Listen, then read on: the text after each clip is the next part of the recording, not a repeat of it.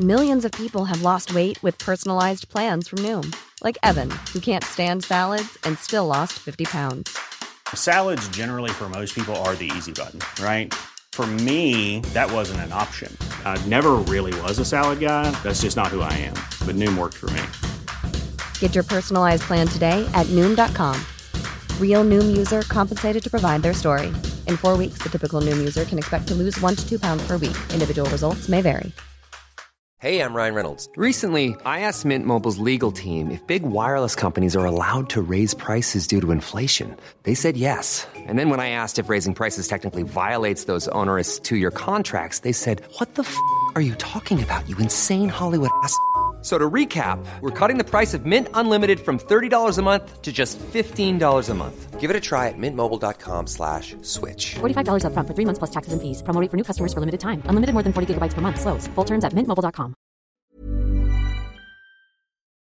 کے official channel Mufti Tariq Masood speeches کو subscribe کریں الحمد لله نحمده ونصلي على رسوله الكريم أما بعد فعوذ بالله من الشيطان الرجيم بسم الله الرحمن الرحيم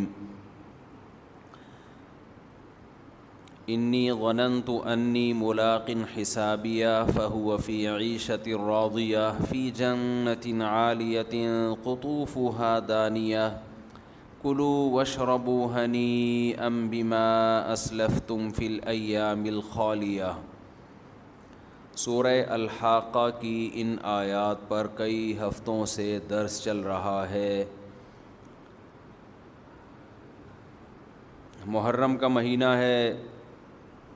محرم پر تو بہت بار بیان ہو چکا اتنی بات صرف آپ کی خدمت میں رکھوں گا کہ قرآن کو فوکس کریں قرآن ہمیں کیا کہہ رہا ہے قرآن کیا کہہ رہا ہے قرآن ہمیں جنت کی خوشخبریاں سنا رہا ہے اور ہمیں جہنم کی آگ سے ڈرا رہا ہے یہ جو میں نے السورہ الحاقہ کی آیات پڑھی ہیں ان میں بھی قرآن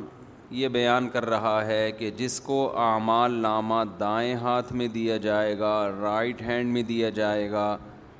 وہ عیش والی زندگی میں ہوگا وہ اماں من اوت یا کتاب بشی مالی ہی جس کو لیفٹ ہینڈ میں اعمال نامہ دیا گیا فیقول یا لئی تنی لم اوتا کی وہ کہے گا ہائے کاش میرا اعمال نامہ مجھے نہ ملتا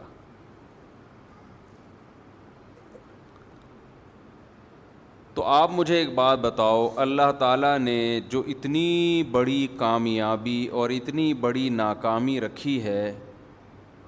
کیا وہ محرم کے جلوسوں پہ رکھی ہوگی یا وہ ربیع الاول کے جلوسوں پہ رکھی ہوگی یا وہ کچھ اپنی رسومات پہ رکھی ہوگی کیا یہ ایسی چیز ہے جس کی بیس پہ کسی غیر مسلم کو ہم اسلام کی طرف اٹریکٹ کر سکیں کوئی ہے ایسی چیز اسلام کی سب سے بڑی خوبی جس کی وجہ سے اسلام دنیا میں سب سے زیادہ پھیلا اور پھیل رہا ہے وہ یہ ہے کہ اسلام اور نیچر ایک چیز کے دو نام ہیں سمجھ میں آ رہی ہے بات کہ نہیں آ رہی ہے اسلام اور نیچر ایک چیز کے دو نام ہیں تبھی قرآن نے کہا فطرت اللہ فطر الناس علیہ کیا مطلب قرآن یہ بتانا چاہ رہا ہے کہ اسلام سے ڈرو مت وحشت مت کھاؤ یہ وہ نیچر ہے یہ وہ فطرت ہے جس پہ میں نے لوگوں کو پیدا کیا ہے تو نیچر میں تو سکون ہوتا ہے اس سے وحشت تھوڑی ہوتی ہے اسلام کے سوا دنیا میں جتنے مذہب ہیں وہ نیچر کو اپیل ہی نہیں کرتے ہیں اس میں وحشت ہے آپ جائیں نہ کسی اور مذہب کی عبادت گاہ میں چلے جائیں آپ عجیب سی وحشت ہوگی آپ کو یار میں کہاں آ گیا بار بار جا جا کے آہستہ آہستہ وہ وحشت دور ہوگی جیسے کسی وحشی درندے کو دیکھ لیں ڈر جاتا ہے انسان پھر پالنا شروع کرے تو وہ تو گدے سے بھی محبت ہو جاتی ہے بیوی بی سے پتہ نہیں کیوں نہیں ہو رہی اس سے بھی ہوتی ہے لیکن لوگوں کی شکایت آتی ہے بیگم سے محبت نہیں ہے میں کہتا ہوں یار اتنا عرصہ تو گدے کے ساتھ رہو محبت ہو جاتی ہے اور عورت کو شور سے نہیں ہو رہی اس سے بہتر ہی نہیں ہے گدھا پال گدھا پال لیتی اس سے پھر بھی محبت ہو جاتی ہے انسان جس کے ساتھ رہتا ہے آہستہ آہستہ اس سے محبت ہو جاتی ہے تو اللہ نے اسلام کو دین فطرت بنایا ہے اس میں سکون ہے آپ کسی بھی مذہب کی عبادت خانے میں جائیں کسی بھی مذہب کے میں مذہبوں کے نام نہیں لے رہا وہ پھر لوگ وہ کہتے ہیں کہ ہمارے خلاف تقریر ہو رہی ہے آپ جائیں آپ کو میں یقین سے کہتا ہوں وحشت ہوگی بناوٹ نظر آئے گی اس میں مصنوعی پن نظر آئے گا لیکن آپ کسی غیر مسلم سے پوچھیں کہ یار ایک دفعہ مسجد جاؤ اور جھوٹ نہ بولنا سچ سچ بتاؤ تمہیں سکون محسوس ہوا یا نہیں اگر وہ جھوٹا نہیں ہوگا نا وہ لازمی کہے گا یار مسجد میں آ کے مجھے سکون محسوس ہوا ہے مسجد میں کوئی مصنوعی پن نہیں ہوتا ہمارے نبی صلی اللہ علیہ وسلم نے جو مسجد بنائی مسجد نبی اس میں صحابہ سے یہ نہیں کہا کہ سونے کی اینٹیں لگاؤ خوبصورت دروازے لگاؤ کلر کرو نہ نہ چھپڑا سا تھا ایک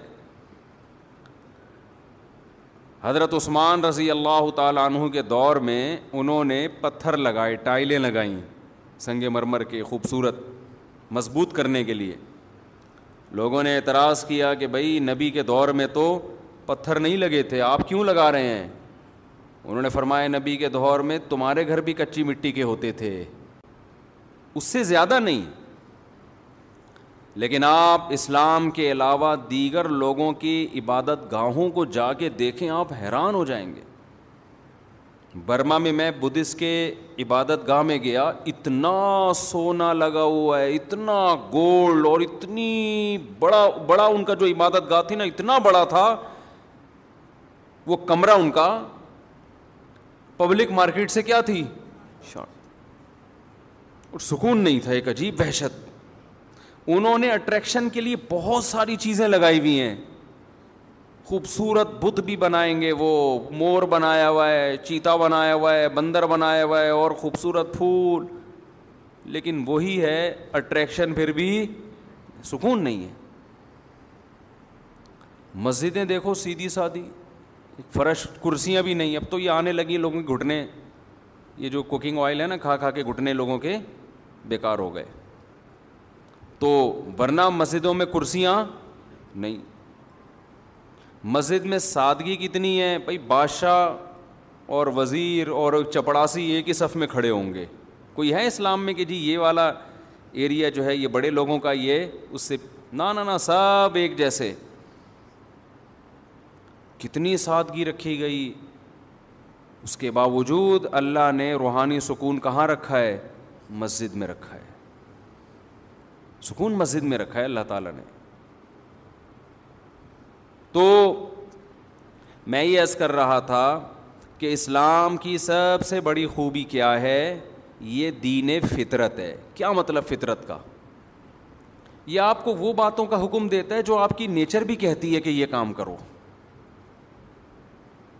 کبھی ایسی چیز کا حکم نہیں دیتا جو آپ کی نیچر کو اپیل نہ کرے مثال کے طور پر کلو من الطیباتی وعملو صالحا صالحہ قرآن کہتا ہے پاکیزہ کھاؤ اور اچھا عمل کرو کھاؤ بھی کیا پاکیزہ اسلام میں کوئی ایسی چیز کھانے کی اجازت ہے جسے کھاتے ہوئے آدمی کو الٹی کوئی دوسرا مذہب والا دیکھے دیکھے کیا کھا رہے ہو تم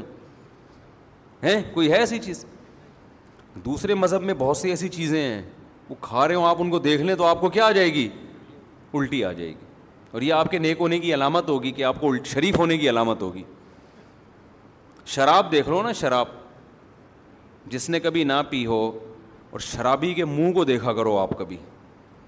کیس آنکھوں کو دیکھا کرو اس کی آنکھوں میں رونق ہوتی ہے شرابی کی چمک ہوتی ہے ایک نور ہوتا ہے کہ آپ کے چہرے کے بھائی شرابی ہے ماشاء اللہ یار چہرے پہ ایسا نور برس رہا ہے آپ کے کبھی دیکھا آپ نے لیکن بزرگوں کے چہرے پہ نور دیکھا ہے آپ نے کبھی بولتے کیوں نہیں بڑا بڑی رونق ہوتی ہے حالانکہ نہ وہ بیوٹی پارلر سے تیار ہو کے آئے ہوئے ہوتے ہیں عام طور پہ دولہا کیا کرتا ہے بیوٹی پارلر جاتا ہے داڑھی بھی شیف کرے گا مونچھے بھی شیو کرے گا پورا الٹے استرے سے پورے منہ کو گھما کے گھسائی ہوگی پھر اس کی ایسا ہوتا ہے کہ نہیں ہوتا اس کی گھسائی ہوتی ہے اس کی پتنی کیا کیا اصطلاحات استعمال ہوتی ہیں ایک لفظ ہے بہت مشہور لفظ ہے فشل فشل فشل فیشل ابے صحیح پروناؤنسیشن بلوایا کرو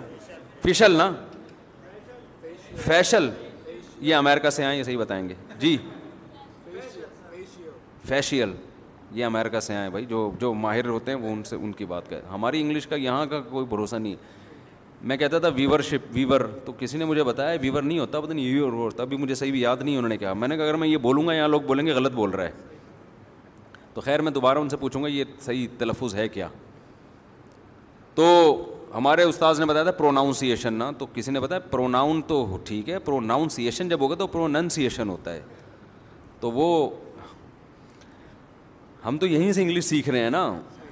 تو پھر وہ ایسی انگلش ہے گی بھائی ہمیں تو دیسی قسم کی تو خیر تو دولہا کو لے جا کے جو بھی کرواتے ہیں مشکل سے نکل رہے ہیں میرے منہ سے اتنی مشکل تو کروانا نہیں ہے جتنی مشکل سے یہ لفظ نکل رہا ہے تو وہ جو بھی ڈینٹنگ پینٹنگ کا کام ہوتا ہے اس کا ہم نے بہت دولہے میں تو نکاح پڑھاتا ہوں نا بہت دولہے دیکھے ہم نے اتنے دولہے ہم نے دیکھے ہیں خود کئی دفعہ دولہا بنے اور پھر دیکھے بھی بہت ہیں تو دولہا سے زیادہ ہمیں نہیں کوئی سمجھ سکتا یعنی ہم جتنا دولہا کو سمجھ سکتے ہیں اتنا آپ نہیں سمجھ سکتے دولوں کے چہروں کی کیفیات ہم نے سینکڑوں نکاح ہیں ہے کی کیفیات کیسی ہوتی ہے نکاح پڑھتے ہوئے خوش ہو رہے ہیں اندر گھبرا رہا ہے یہ سب چیزیں ہم دیکھتے ہیں تو یعنی غور کر کے نہیں دیکھتے خود بخود نظر آ رہی ہوتی ہے کسی کا تجسس کرنا ٹھیک نہیں کس کو قبول قبول ہے بولتے ہوئے پسینے چھوٹ رہے ہیں اور کون نارمل بیٹھا ہے اچھا ایسے دولہے بھی ہم نے دیکھے ہیں بڑے خوش ہیں نا ایسے بھی دیکھے ٹینشن میں ہیں گھبرا رہے ہیں اور ایسے بھی دیکھیں نہ خوش ہیں نہ ٹینشن میں بورنگ نہیں ہوتے جیسے بورنگ نکاح ہو رہا ہے ان کا ایسے بیٹھے ہوئے ہیں بھائی قبول نہیں بولا جا رہا میں نے کہا یار اس کو شادی کی کم بہت کو خوشی نہیں ہو رہی نہ غم ہو رہا ہے نہ ایسے نارمل ہو رہا ہے کہ جیسے کوئی کام ہی نہیں ہو رہا بس ایسے ہی تو اس سے انسان کا پتہ چلتا ہے کہ یہ بندہ ہے کس ڈیزائن کا آدمی خیر تو کیسے جا کے سج دھج کے بالکل ڈینٹنگ پینٹنگ کا کام ہوتا ہے اچھے پھر بھی نہیں لگ رہے ہوتے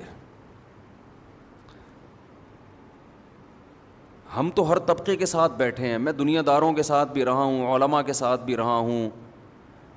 میں قسم اٹھا کے اگر یہ بات کہوں نا کہ غلط نہیں ہے تو میں نے چہرے پہ رونق صرف اہل اللہ کے بزرگوں کے دیکھی ہے اس کے علاوہ چہرے کی رونق مارکیٹ سے کیا ہے شارٹ کتنا ہی ڈینٹنگ پینٹنگ کا کام کروا لو کم بخت اچھے ہی نہیں لگتے پروفیسروں کو بھی دیکھا ہے ہم نے لیکچرار کو بھی دیکھا ہے جن سے ہم نے پڑھتے رہے ہیں حالانکہ ٹیچر تھے ہمارے ٹیچر کا شریعت میں احترام ہے لیکن چہرے پہ رونق نہیں ہے سکون ہی نہیں نظر آتا چہرے پہ اہل اللہ کے ساتھ بیٹھو بزرگوں کے ساتھ اتنی بڑی بڑی داڑیاں ہوتی ہیں ان کی اب داڑھی اور یہ فشر جو ہے نا جو بھی ہم فی الحال فشر فرض کر لیتے ہیں پھر بعد میں اس کو رٹا لگا کے یاد کروں فشر فیشل سوری شرط رے آ گیا آخر میں فیشل داڑھی اور فیشل ایک دوسرے کے بالکل اگینسٹ ہے نا فیشل کا تو مطلب ہی کہ چہرے پہ بال مارکیٹ سے بالکل شارٹ کر دو بالکل ایسے لگے بالکل زبردست خوبصورت اور داڑھی اس کے بالکل کیا ہے اگینسٹ ہے چہرے پہ بال ببر شیر کی طرح چہرہ بنا لیا آپ نے لیکن ہم نے دیکھا ہے کہ یار جو تقوے والے علماء ہیں ہر ایک کی بات نہیں کرنا میں جو پرہیزگار ہیں مولویوں میں تو ہر طرح کے لوگ ہوتے ہیں ایک نمبر بھی ہوتے ہیں دو نمبر بھی ہوتے ہیں جو واقعی اللہ والے ہیں ان کی آنکھوں میں الگ سے ایک روب ہوتا ہے ان کے چہرے پہ الگ سے ایک وقار ہوتا ہے ہمارے شیخ حضرت مفتی رشید احمد صاحب رحمہ اللہ تعالیٰ جب ہم نے فسٹ ٹائم ان کو دیکھا نا ہم ان کو کئی بہت دیر تک دیکھتے ہی رہے کہ یار کیا اللہ نے ان کو خوبصورتی دی ہے حالانکہ ان کی ایج اس وقت تھی پچہتر سال یا ستر سال ہوگی ستر سال میں تو ویسے بھی بندہ اچھا نہیں لگ رہا ہوتا نہیں بوڑھا ہو چکا ہوتا ہے وہ ہم کہ یار ان کے چہرے پہ رونق دیکھو اور ایسا وقار اتنا چہرے پہ رونق آ کے بیٹھتے تھے آدھا گھنٹہ بیٹھے رہتے تھے بعض دفعہ آدھے گھنٹے میں کوئی بات بھی نہیں کرتے تھے چپ خاموش محفل کوئی شور شرابہ نہیں آئے بیٹھے دیکھا نظر ڈالی جو شاگرد بیٹھے ہیں نا ان پہ نظر ڈالی اس طرح سے بڑے تھوڑا سا مسکرائے اور دیکھ کے کوئی نیا بندہ آیا ہے تو اس سے سلام دعا کر لی خیریت سے ہیں بس پھر اپنے کام میں لگ گئے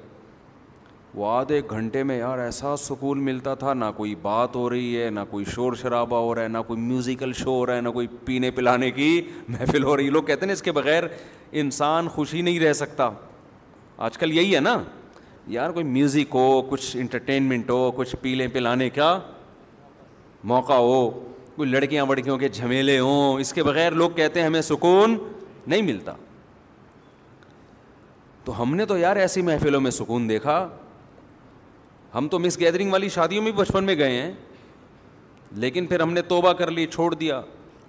ہم نے وہ ماحول بھی دیکھا ہے زیادہ آگے کا ماحول نہیں دے گا وہ نائٹ کلبوں والا اللہ نے بچایا ہوا ہے ٹھیک ہے نا کہیں آپ سمجھے پتہ نہیں اس سے کیا کچھ کر کے بیٹھے ہوئے تو اس سے آگے نہیں گئے بس اسی سے پہلے ہی ٹن لے کے آ گئے اللہ نے بچا لیا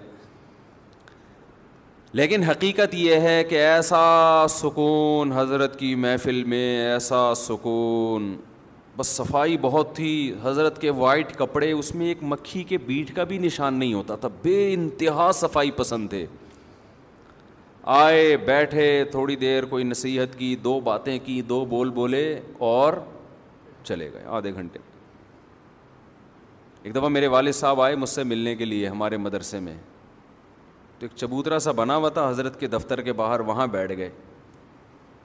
تھوڑی دیر والد صاحب نے کہا بیٹھنے کے بعد کہتے ہیں مجھے یہ ایسا سکون مل رہا ہے یہاں پہ حالانکہ خاموشی ہے وہ کہتے ہیں نا پن سائلنٹ کیا کہتے ہیں اس کو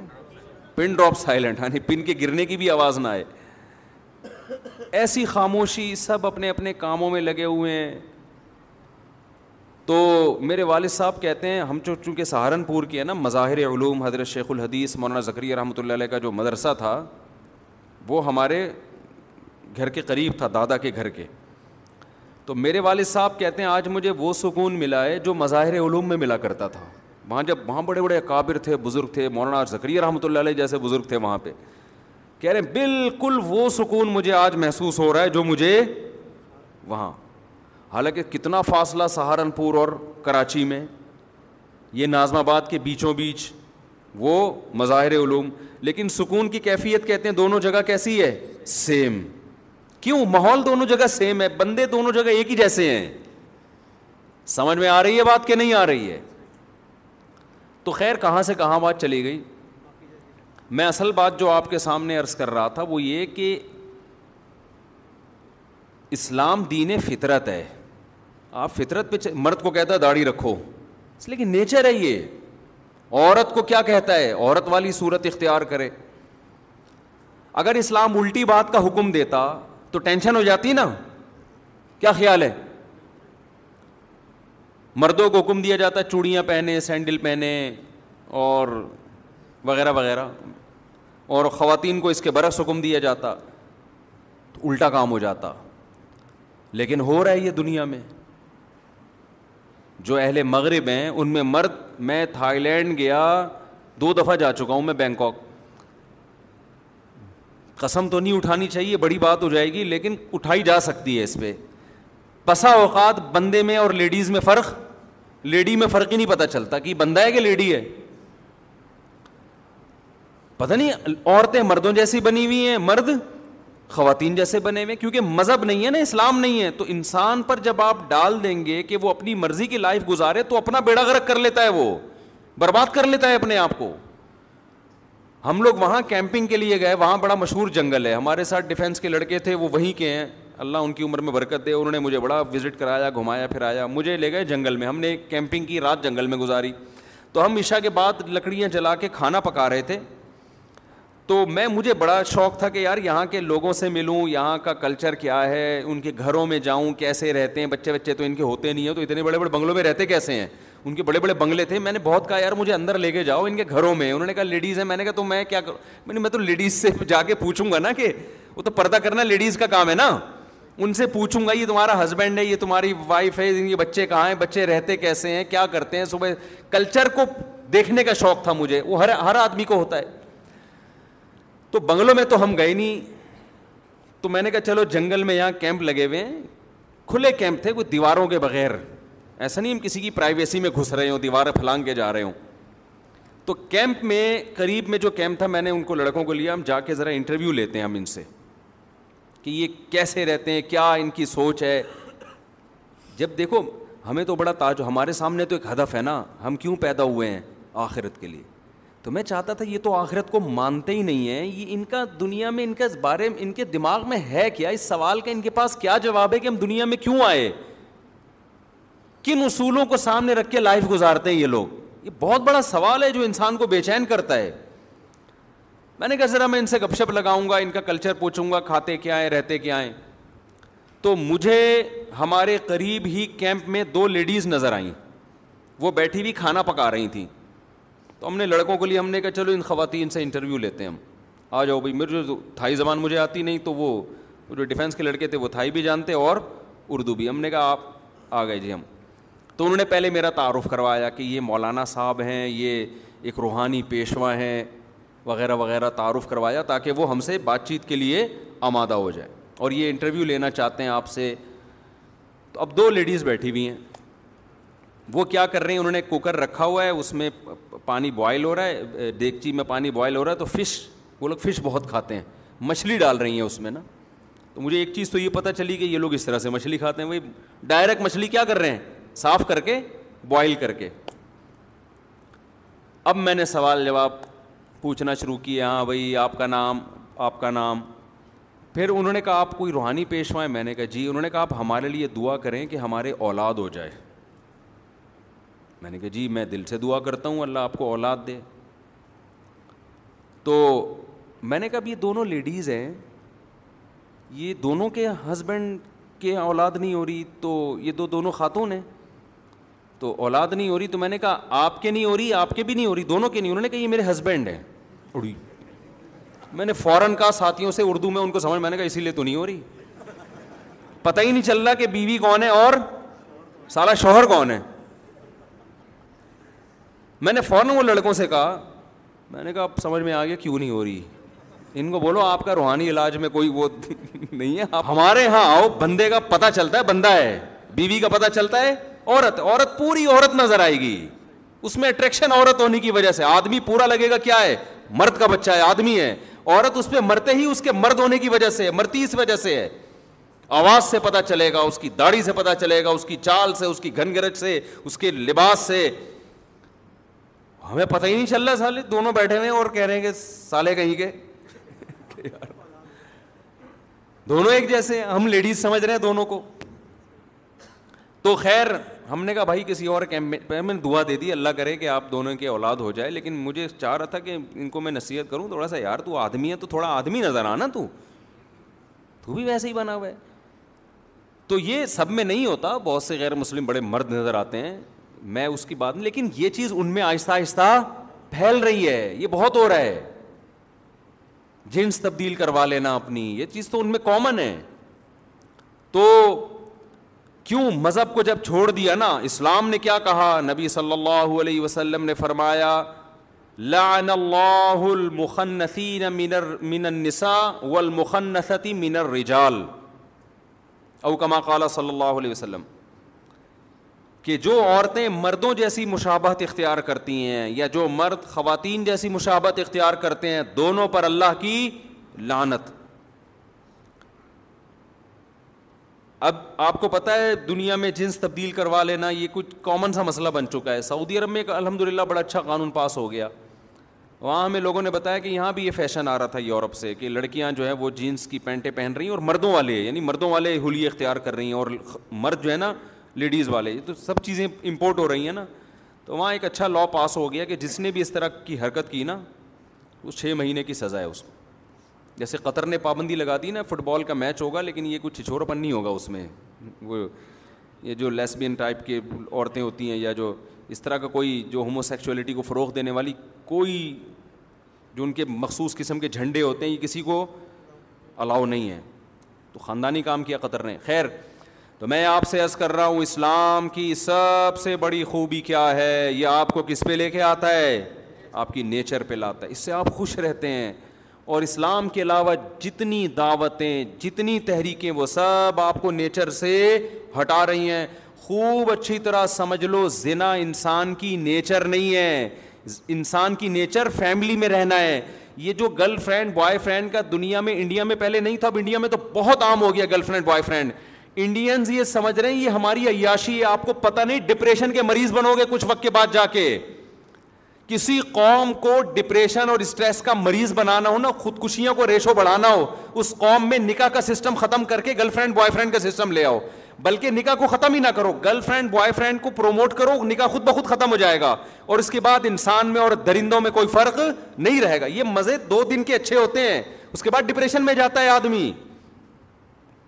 دیکھو اللہ نے دو قسم کے جانور پیدا کیے کچھ جانور ایسے ہیں جو پیرنگ کی شکل میں رہتے ہیں پیر ہوتے ہیں ان کے اور کچھ جانور ایسے ہیں گدے گھوڑے جیسے یہ جانوروں میں بھی ملتا ہے آپ کو کبوتر اور کبوتری یہ پیر بنا کے رہتے ہیں جوڑا بنا کے رہتے ہیں اگر آپ ان کو جوڑا نہ بنانے دو کبوتر کی نیچر متاثر ہوگی کہ نہیں ہوگی کیا وہ خوش ہوگا اس میں وہ بالغ ہوتے ہی اپنے لیے جوڑا تلاش کرتا ہے کہ مجھے ایک عدد وائف چاہیے کبوتری چاہیے کبوتری بالغ ہوتے ہی کیا تلاش کرتی ہے دونوں کا جب ریلیشن ہوتا ہے تو نہ کوئی کبوتری بیچ میں گھستی ہے اور نہ کوئی بولو کبوتر یہ نہیں گھس سکتے سوال ہی پیدا نہیں ہوتا یہ دونوں رہتے ہیں انڈے بچے بڑے کر کے پھر اگر بیوہ ہو جائے کبوتری پھر وہ کوئی کبوتر تلاش کرتی ہے یا اگر وہ رنڈوی ہو جائے رنڈوا ہو جائے شناختی کارڈ میں لکھا ہے بھائی رنڈوا بھائی سے ہم نے سیکھا ہے بھائی ہمارے کوئی ایسا کوئی باپ دادا سے کوئی ایسے الفاظ ہمیں وراثت میں نہیں ملے شناختی کارڈ میں جب بھی آپ فارم فل کرو نا تو پوچھا جاتا ہے اگر آپ خاتون ہیں تو بیوا ہیں اگر آدمی ہے تو رنڈوا ہے کہ نہیں ہے تو میں نے پہلے سے سوچا یار یہ تو بہت بڑی گالی دے رہے ہیں ہم لوگوں کو یہ کیا کہہ رہے ہیں پھر پتا چلے رنڈوا اس کو بولتے ہیں جس کی بیوی مر جائے اور وہ شادی نہ کرے میں نے کہا بالکل صحیح کہا اس کو کم بخت کا یہی نام ہونا چاہیے جو بیوی کے بغیر زندگی گزارے وہ رنڈوا ہی اچھا ہے میں نے کہا یہ نادرا والوں نے زندگی میں ایک کام بڑا خاندانی کیا اس کو جو رنڈوا کا لقب دیا ہے نا کیونکہ آپ اگر بیوی مر گئی اور آپ پھر بھی بیوی کے بغیر ہیں تو یہ اس کے آپ کے خاندانی ہونے کی دلیل نہیں ہے یہ اس کی علامت ہے کہ آپ وہ خاندانی آدمی نہیں ہو اللہ یہ کہ ایج زیادہ ہو جائے تو ایک الگ بات ہے جوان آدمی بیوی کے بغیر شریف بھی ہو بیوی کے بغیر بھی رہے تھوڑا کسی پہ میں الزام نہیں لگا رہا لیکن یہ تھوڑا مشکل کام ہے تو خیر جانوروں میں ایسے ملتے ہیں مچھلیوں میں ایسی مچھلیاں ہیں تو پیرنگ کی شکل میں رہتے ہیں مچھلیاں پیر بنا کے بہت سی مچھلیاں بہت سے جانور ایسے ہیں اکثر جو تمیز کے جانور ہوتے ہیں نا وہ پیر بنا کے رہتے ہیں پھر وہ اپنے بچوں کی پرورش کرتے ہیں پینگوئن کا آپ نے سنا ہوگا وہ پیر بنا کے رہتا ہے تو اللہ تعالیٰ نے انسان کو اشرف المخلوقات بنایا تو اللہ نے انسان کی جو لائف ہے نا کہ ان کی نسل کیسے بڑھے گی اس کے لیے دونوں راستے تھے کہ بھائی یا تو گدے گھوڑوں کی طرح ان کو چھوڑ دیا جائے یا پیرنگ کی شکل میں رکھا جائے تو مہذب راستہ کون سا تھا پیر بنا کے تو اللہ نے انسان کی فطرت کیا بنا دی بولو نا یہ بنا دی کہ پیر بنا کے رہے گا ایسا نہیں ہو گدے گھوڑوں کی طرح کبھی ادھر کبھی ادھر منہ مار رہا ہے نہ پیر بنا کے تو تہذیب نکاح میں ہے اور زنا کیا ہے بد تہذیبی بد تہذیبی میں سکون نہیں ہے چند مثالیں دے کے بات سمجھا کے جلدی سے بات کو سمیٹتا ہوں میں دیکھو بے لباسی میں سکون ہے یا لباس میں ہے ننگے پتنگے گھومتے رہو آپ حالانکہ آزادی تو بے لباس ہونے میں آپ کو یار کیا تکلف صبح اٹھ کے پینٹ اس طریقے کر رہے ہیں شلوار پہ ناڑا ڈال رہے ہیں کیا مصیبت ہے گورا دیکھو کتنا آزاد ہے کتنا آزاد ہے گوروں کے اتنے وہ بھی نہیں ہیں لیکن ہو رہے ہیں آہستہ آہستہ کتنے آزاد ہیں کوئی تکلف ہی نہیں ہے ٹھیک ہے آزادی اور سکون اسی میں ہے کہ لباس لباس کی ٹینشن ختم کر دو لیکن یہ سکون دو دن کا ہے حقیقت میں آپ اس سے کیا ہو جاؤ گے بے سکون کچھ ٹینشنیں ایسی ہیں جو وقتی ٹینشن ہے لیکن ہمیں بڑی ٹینشن سے بچاتی ہے لباس انسان کی نیچر ہے فطرت ہے لباس میں جو سکون ملتا ہے وہ بے لباسی میں نہیں ملتا یہ نیچر ہے بتاؤ نہانا ٹینشن ہے یا نہائے بغیر زندگی گزارنا وقتی ٹینشن تو نہانے میں ہے یا نہیں ہے آپ کو غسل خانے میں جانا پڑتا ہے شاور کھولنا پڑتا ہے نہانا پڑتا ہے صابن وابن شیمپو استعمال کرنا پھر سردی ہے تو گرم پانی پھر تولیے سے آپ نے پوچھا پھر آپ گھر سے پوچھنے کے بعد نکلے یہ ساری ٹینشن ہے نا آزادی تو اس میں یار اس ٹینشن سے اپنے آپ کو بچاؤ یار چھوڑو یار نہانا وہانا گندے میلے کچیلے رہو لیکن میلا کچیلا رہنا چونکہ بد تہذیبی ہے لہٰذا اس میں وقتی طور پر تو آپ کو فائدہ ہوگا کہ آپ نہانے کی ٹینشن سے بچ رہے ہیں لیکن اس چھوٹی سی ٹینشن سے بچنے کے بعد آپ بڑی ٹینشن میں آ جاؤ گے سکون نہیں ملے گا آپ نہا کے جب تیار ہوتے ہیں صاف ستھرے لباس پہنتے ہیں ایسا سکون انسان کو ملتا ہے نا ایک عجیب سی فیلنگ ہوتی ہے اس کی فیلنگ ساری چینج ہو جاتی ہیں اس کی وجہ کیا ہے کہ نہانا اور اچھا لباس پہنا اس کا تعلق کس سے ہے تہذیب سے جو دو بھی تہذیب والی زندگی ہوگی نا وقتی ٹینشن ہوگی لیکن اس کے اثرات کیا ہوں گے سکون والے ہوں گے تو اسی طرح یاد رکھو یہ جو گرل فرینڈ کا سیٹ اپ ہے نا ادھر فلانی لڑکی کو پٹا لیا اس سے دوستی کر لی اس سے زنا کیا اس لڑکی نے بھی آپ سے زنا کیا اور پھر بعد میں میوچل انڈرسٹینڈنگ شادی بھی کر لی یہ بھی ہو رہا ہے بعض دفعہ دس دس سال کر نہ دماغ سے نکال دو کہ آپ کو وہ سکون ملے گا جو ایک ایسے آدمی کو بیوی بنانے کی بیوی جب بناتا ہے جس نے عورت سے اپنے آپ کو بچا کے رکھا اس کی زندگی میں پہلی عورت وہ آتی ہے جو اس کی بیوی بن کے آئے خدا کی قسم اس کے جو جذبات اور اس کے گھر بسانے کا جذبہ اور اس میں جو بیوی سے محبت اسی طرح وہ عورت جس کی زندگی میں پہلا مرد آیا ہو شوہر بن کے آیا ہو ان دونوں میں جو آپس میں ریلیشن ہوتا ہے گرل فرینڈ بوائے فرینڈ میں منہ مارنے والے کتے بلی کی طرح گدے گھوڑوں کی طرح وہ اس سکون اور اس لائف کا اس تہذیب کا تصور کر ہی نہیں سکتے وہ میں تبھی کہتا ہوں جدا کی قسم ان کی لائف میں جو مولوی یا مولویوں جیسے ہوں میں دو نمبر مولویوں کی بات نہیں کر رہا پھر فوراً لوگ کہتے ہیں یہ مولوی دیکھو یہ کیا کر رہا ہے یہ مولوی دیکھو بھائی میں ایک نمبروں کی بات کر رہا ہوں ان کی زندگیوں میں جو سکون ہوتا ہے گھریلو لائف میں بیوی سے محبت بچوں سے ان کو محبت ملتی ہے وہ سکون ایک عام آدمی اس کا تصور نہیں کر سکتا ہم نے اپنے والد کو بچپن سے دیکھا نا ہمیں پتا تھا ہمارے والد کوئی غیر اخلاقی سرگرمیوں میں نہیں ہے ہمیں اپنے باپ سے بڑی عقیدت تھی بڑی محبت تھی یاد ہے اچھا ہم نے اپنے والد کو بچپن سے دیکھا نماز پڑھتے ہیں تلاوت کرتے روزانہ جب گھر آتے تھے نہاتے تھے اتنی خوبصورت ان کی بڑی داڑھی تھی چہرے پہ ایک رونق تھی تحجد کے لیے اٹھ کے لمبی دعا مانگا کرتے تھے بتاؤ بیٹا جب باپ میں یہ صفات دیکھے گا اس کو جو باپ سے محبت ہوگی ایک عام آدمی کو اپنے لبرل باپ سے ایسی محبت ہو سکتی ہے بتاؤ میرے بھائی وہ ایک عقیدت ہو جائے گی نا ایک بزرگی کا تصور آئے گا روزانہ ڈیلی تلاوت کرتے تھے وہ بیٹھ روزانہ نہانے کا معمول صاف ستھرے رہنے کا معمول ڈیلی تلاوت اونچی آواز سے تلاوت کرتے تھے گھر میں ایک آواز گونجتی تھی ان کی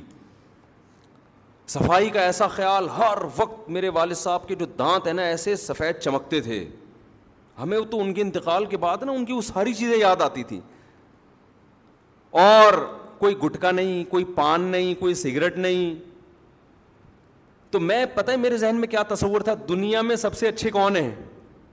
میرے والد ہیں مجھے ایسا لگتا ہے میں دوسروں کے ابا کو دیکھتا تھا سگریٹ پی رہے ہیں میں کہتا یار ان کے بیٹوں کے دلوں میں ابا کا تقدس کیسے آئے گا باپ تو اسی شکل میں اچھا لگتا ہے نا ارے دوست تو ٹھرکی ہونا اچھا لگتا ہے اب وہ ادھر لڑکیوں کو چھیڑ رہا ہے ادھر چھیڑ رہا ہے یار یہ فرینڈ ہے بڑا آزاد قسم کا فرینڈ اس کو تو لوگ کہتے ہیں بڑا کیا ہے صوفی دوست کسی کو اچھا نہیں لگتا لیکن باپ کیسا اچھا لگتا ہے باپ تو نیک ہی اچھا لگتا ہے نا تو ہم دیکھتے تھے ایسی نماز کی پابندی کرتے ہیں ایسی تلاوت کی پابندی کوئی غیر اخلاقی سرگرمیوں میں نہیں کبھی کہ انٹی کی شکایت آئی ہو محلے سے کیا کیا مجھے یاد ہے ایک دفعہ میری والدہ نے میرے اپنے والد کے بارے میں ایسا کانسیپٹ بن چکا تھا پھر باتیں بھی اچھی اچھی کرتے تھے اچھا ہم دوسروں کو دیکھتے تھے جو بوڑھے لوگ ہیں نا دوسروں کے ابوؤں کو دیکھتے تھے کسی کے ابو کی برائی نہیں کر رہا میں لیکن ایک کمپیئر کر رہا ہوں نا تو وہ دیکھتے تھے کہ جب وہ دفتر سے آتے یا ریٹائر ہونے کے بعد وہ تھڑے بنا کے نہ بیٹھے رہتے تھے درخت کے نیچے بہت سے بزرگ حضرات کو ہم نے دیکھا بیٹھے رہتے گپے مارتے رہتے ان گپے مار رہے ہوتے تھے کھل کھلا کے ہنسنے ادھر غیبت اس کی غیبت ٹائم ویسٹنگ کیونکہ ریٹائر ہو گئے کوئی کام نہیں ہے تو سارا دن بھر بیٹھ گئے یہ سب چیزیں میں اپنے والد صاحب کو دیکھتا تھا وہ کبھی بھی اس طرح کسی ایکٹیویٹی میں مجھے نظر نہیں آئے وہ جب ریٹائر ہو گئے تو کیا کرتے تھے وہ بیٹھ کے میں نے ہم کو کبھی ویڈیو گیم کھیلتے ہوئے نہیں دیکھا ہم نے بوڑھوں کو ویڈیو گیم کھیلتے ہوئے بھی دیکھا ہے ڈرامے میں دل بہلا رہے ہیں ٹائم پاس کرنے کے لیے ہم دیکھتے تھے کہ ہمارے والد صاحب نہ ڈرامہ ٹی وی تو ہمارے گھر میں آنے ہی نہیں دیا نا والد صاحب نہ ڈراموں میں دل بہلاتے تھے نہ ناول پڑھ کے ٹائم ویسٹ کرتے تھے نہ کہیں تھڑوں پہ بیٹھ گئے ادھر ادھر والد صاحب کو شوق تھا بچوں میں بیٹھنے کا جب دفتر سے آتے تھے نا ان کو شوق تھا کہ والدہ آ کے بیٹھیں اور بچے بیٹھیں ان میں لطیفے بھی سناتے تھے میں جو بیانات میں لطیفے سناتا ہوں زیادہ تر میں نے اپنے والد سے سنے ہیں سمجھ رہے ہیں نا بھی بچوں کو ٹائم دیتے تھے گھر میں آ کے بیٹھ کے لطیفے بھی یعنی ایسا صوفی مزاج نہیں تھے کہ خشک جسے کہتے ہیں گپ شپ والے ہنسی مذاق والے گھر میں تو کیا کرتے تھے کہ ہم نے میں اب کمپیئر کرتا ہے نا انسان نہ گٹکا کھا رہے ہیں نہ پان کھا رہے ہیں نہ سگریٹ پی رہے ہیں نہ ناول پڑھتے ہوئے ایک اخبار جہاں آیا کرتا تھا لوگ چاٹتے تھے صبح سے تین عورتیں تین کہانیاں آتی تھیں اس وقت نا تین عورتیں تین کہانیاں سب پڑھ پڑھا کے بیٹھے ہوئے ہوتے تھے اسی پہ پورے ہفتے تبصرہ چلتا تھا ڈرامے آتے تھے اسکول ہم جاتے تھے لوگ ڈراموں کا تبصرہ کر رہے ہوتے تھے تو والد صاحب کو نہ ڈراموں کا اس کو سمجھتے تھے یہ ٹائم ویسٹنگ ہے یہ وقت کا ضیاع ہے تو فارغ وقت میں کیا کریں گے بھائی یا تو تلاوت کر لی یا بچوں میں بیٹھ کے گپ شپ لگا لی یا کہیں ملنے کے لیے چلے گئے کسی قریبی رشتہ دار سے یا بہت زیادہ کیا کیا حضرت حکیم اختر صاحب رحمہ اللہ تعالیٰ بڑے بزرگ تھے ان کے ملفوظات پڑھ کے نا اس کے نوٹس تیار کرتے تھے یہ بڑا زبردست تو اپنی ڈائریاں رکھی ہوئی تھیں اس میں وہ لکھ لیا کہ یہ بڑی زبردست بات ہے پھر جب کبھی تبلیغ والوں کا بیان ہوتا تو کبھی کبھار والد صاحب کو بھی بیان ملتا تو اس میں وہ پڑھ پڑھ کے سناتے یہ دیکھو انہوں نے بزرگ نے کتنی اچھی بات کہی ہے یہ دیکھو یہ بزرگ نے یہ حضرت نے کتنی اچھی بات کہیں بھی ان کو پورے مہینہ ان کی ڈائری تھی کوئی اچھی حکمت کی بات ملتی تھی تو اسے نوٹ کر لیتے تھے تو اتنی ان کے انتقال کے بعد نا ان کی الماری سے ڈائریوں کا پورا پلندہ نکلا ہے اتنا بڑا پلندہ وہ پوری کتاب بن سکتی ہے وہ تو ہمیں ان سے بڑی عقیدت تھی بڑی محبت تھی مجھے یاد ہے ایک دفعہ میری والدہ نے اتنی بات کہی نا تو میرے دل میں اتنا غم ہوا کہ یار کاش مجھے والدہ میرے والد کے بارے میں یہ بات نہ بتاتی اب میں سوچتا ہوں تو کوئی بڑی بات نہیں تھی لیکن ہم نے عقیدت کا ایسا معیار بنایا ہوا تھا نا وہ بات کیا تھی میری والدہ نے بتایا کہ تمہارے ابو نے ابا تو امی سے شیئر کریں گے نا ایسی دل کی باتیں ہمارے سامنے تھوڑی تھوڑی شیئر کریں گے ابا نے ہماری اماں نے بتایا کہ تمہارے ابا نے بتایا جب وہ کمارے چھڑے چھاڑ تھے نا اٹھارہ بیس سال کے تو انڈیا میں ایک فلم لگی ہوئی تھی سینما گھر میں وہ فلم دیکھنے گئے تھے جب دیکھ کے آئے تو انہوں نے فلموں سے ہمیشہ کے لیے توبہ کر لی مجھے افسوس اس پر ہو رہا تھا دیکھی کیوں انہوں نے فلم سمجھ میں آ رہی ہے بات یعنی میرے دل میں نا ایک بال آ گیا کہ یار اس کا مطلب ابا نے بھی فلم حالانکہ وہ پتہ نہیں انیس سو ڈیڑھ کی بات کر رہی تھی اس زمانے کی فلموں میں اب تو وہ فلمیں دیکھ کے لوگ اسلام قبول کر لیں ایسی فلمیں تھیں ہیروئنوں کے دوپٹے اور تمیز اور شرافت اور فیملی سسٹم دکھایا جاتا تھا مجھے کسی نے پرانے زمانے کے ڈرامے کا کلپ دکھایا ہمارے ایک دوست نے کہ یہ دیکھو پہلے ڈرامے ایسے اتنی تمیز کے ڈرامے تھے کہ آج کل وہ ڈراموں والا ماحول ہمارے گھروں میں نہیں ہے تو میں نے کہا یار ان ڈراموں کو ہم کہتے تھے حرام صحیح ہے نا حالانکہ یہ ایسے ڈرامے ہیں یہ تو یعنی ایک سسٹم کو صحیح کر رہے ہیں یہ ڈرامے اب تو پتہ نہیں کیا بےحودگی ہو رہی ہے تو وہ اس زمانے کی پتہ نہیں پچہتر کی چوہتر کی یا پچہتر میں تو پچہتر کی بھی نہیں وہ کوئی بات ہو رہی ہوگی کہیں انیس سو ساٹھ یا پچپن کی تو مجھے یہ تھا کہ یار ہمارے ابا نے فلم کیوں دیکھی خیر بعد میں خیال آیا کہ یار اتنا بھی اونچا معیار نہیں رکھو بھائی دیکھ کے توبہ کر لی نا وہ بھی ایک دفعہ دیکھی تھی تو کیونکہ میرے ذہن میں تھا بھائی ہمارے تو باپ دادا تھے سارے نیک چلے آ رہے ہیں تو وہ ابا نے یہ حرکت کی کیوں تو وہ ایک دفعہ بھی کیوں دیکھی تو ایسا معیار بنا ہوا تھا اب آپ بتاؤ جب گھر میں پاکیزگی کا ماحول ہوتا ہے تو اولاد کو بھی ماں باپ سے محبت ہوتی ہے ہماری والدہ بھی مسلح پہ رہتی تھیں اتنی لمبی لمبی دعائیں مانگتی تھیں اللہ ان کی مغفرت فرمائے باقی میں کسی کی تعریف میں مبالغہ نہیں کرنا چاہتا کہ ہمارے والد میں کوئی خامی نہیں تھی یا والدہ میں کوئی کسی کی بھی تعریف میں ایسا غلوف جائز نہیں ہے لیکن میں صرف اسلام کی خوبی بتانے کے لیے کہ والدہ کا یہ معمول ہو باپ کا یہ معمول ہو تو بچوں کو پیرنٹس سے محبت ہوگی کہ نہیں ہوگی یہ محبت پائیدار محبت ہوتی ہے یہ وہ گورو یہ ڈراموں فلموں والی نہیں ہوتی یہ اس میں فادر ڈے منانا نہیں پڑتا آپ کو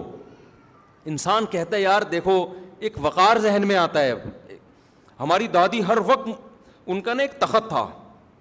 اس پہ بیٹھی رہتی تھی مسلوں کی تہیں لگی ہوئی تھیں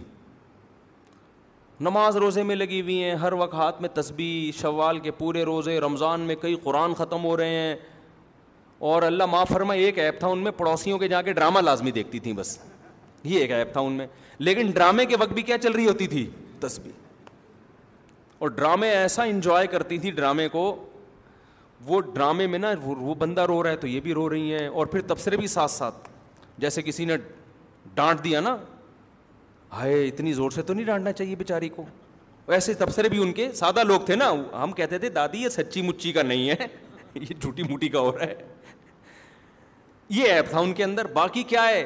نماز تحجد دعائیں شوال کے پورے روزے سنت روزے یہ سارے معمولات کوئی جھوٹ نہیں کوئی چالاکیاں جو آج کل مارکیٹ میں پھیل گئی ہیں اس کی جڑیں کاٹو اس کو یہ کرو اور غموں پہ صبر کرنا میری دادی نے مجھے بتایا کہ میرے پتہ نہیں سات یا آٹھ بچے بچپن میں فوت ہوئے ہیں سات یا آٹھ بچے لیکن کیسا صبر کیا نا جو پیدا ہونے کے بعد فوت ہو گئے کیسا صبر تو ان چیزوں سے اللہ نے غیر مسلموں کو کیا کیا ہے بولو محروم باپ کے منہ سے شراب کی اسمیل آ رہی ہے لڑکے کو پتا ہے میرا ابا پتہ نہیں کتنی لڑکیوں سے دوستیاں لگا چکا ہے اب جا کے میری اماں سے اس نے شادی کی ہے وہ وقار ختم رشتے آپس میں ریلیشن کیا ہو گئے ختم ہر آدمی انڈیپینڈنٹ ہے اپنی لائف انجوائے ایک صاحب بڑے لبرل تھے اپنے بیٹے کو لندن میں فون کر کے کہہ رہے تھے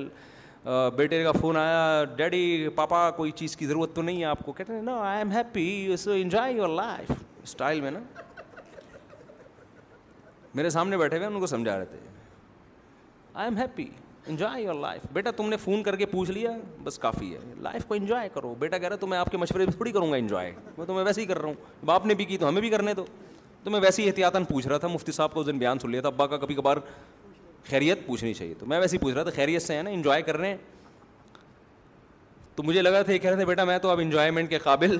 لائف کو انجوائے کرنے کے قابل رہا نہیں ہوں خیر تو اللہ نے خدا کی قسم اسلام میں بے پناہ سکون رکھا ہے ریلیشن ہے محبتیں ہیں خدمتیں ہیں باپ کی پیشانی میں جنت تلاش کرتا ہے انسان ماں کے قدموں میں جا ماں بھی اگر ایسی ماڈرن لبرل بتاؤ ماں اس حلیے میں اچھی لگے گی کہ سلیو لیس بلکہ ایک تو ہاف سلیو ہوتا ہے نا تو سلیو لیس کپڑے پہن کے وہ جا رہی ہو نائٹ کلب میں آپ کی ممی جا رہی ہیں کہاں کلب جا رہی ہیں یہ گرل فرینڈ میں تو یہ شاید سوٹ کر جائے ٹھیک ہے اماں میں یہ چیز تو یہ جو مارکیٹ میں جس قسم کی لیڈیز چل رہی ہیں آپ کیا سمجھتے ہیں جو نائٹ کلبوں میں اتنا تو ابھی ہمارا حساب ماڈرن نہیں ہوا کہ لڑکیاں نائٹ کلب میں جانا شروع کر دیں لیکن ہو جائے گا پچاس ساٹھ سال کے بعد کیونکہ یلغار ہے نا وہاں سے جو کلچر ہم لے رہے ہیں تو آہستہ آہستہ یہ بھی ہو جائے گا جا اسی طرف رہے ہیں تو آپ کا کیا خیال ہے یہ بڑھاپے میں اچھی ماں لگیں گی بولو آپ کہہ سکتے نہیں بڑھاپو بڑھاپے میں ان کے سروں پہ دوپٹہ آ جائے گا بڑھاپے میں ان کے ہاتھ میں تسبیح آ جائے گی نا نا نہ نہ بڑھاپے میں وہی مسجد میں آتا ہے جس کی جوانی اچھی گزری ہو جتنے بوڑھے آپ کو مسجدوں میں نظر آتے ہیں نا یہ سارے جوانی سے آ رہے ہیں تو بڑھاپے میں نہیں ہوتا اللہ ماشاء اللہ ہزار میں کسی ایک کو اللہ توفیق دے دیں کیونکہ صحیح حدیث ہے نبی صلی اللہ علیہ وسلم کی حدیث ہے یا رم و بن و آدم و شب و فی ہتنتان انسان جیسے جیسے بوڑھا ہوتا ہے دو چیزیں اس میں کم ہونے کے بجائے بڑھتی ہیں الحرس و طول وطول العمل لمبی لمبی امیدیں دنیا کی محبت یہ چیزیں کم ہونے کے بجائے بڑھتی ہیں کیا مطلب جوان ہوتی ہیں یہ تو جوان وہی چیز ہوتی ہے جو پیدا ہو چکی ہو جوانی میں تھی ختم نہیں ہوئی تو بڑھاپے میں یہ اور زیادہ اسٹرانگ ہو جائے گی جوانی میں آپ کو مشہور ہونے کا شوق ہے بڑھاپے میں یہ شوق کم نہیں ہوگا بلکہ بڑھ جائے گا جوانی میں آپ کو شوق تھا میں مشہور ہو جاؤں ہر آدمی میری عزت کرے ہر جگہ میرا استقبال ہو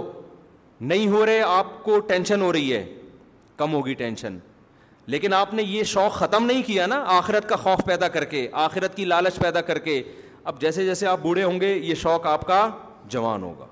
اور ڈپریشن آپ کی کم ہونے کے بجائے بڑھے گی پھر اسی ڈپریشن سے مرو گے آپ یہ ٹینشن اور زیادہ ہوگی بڑھاپے میں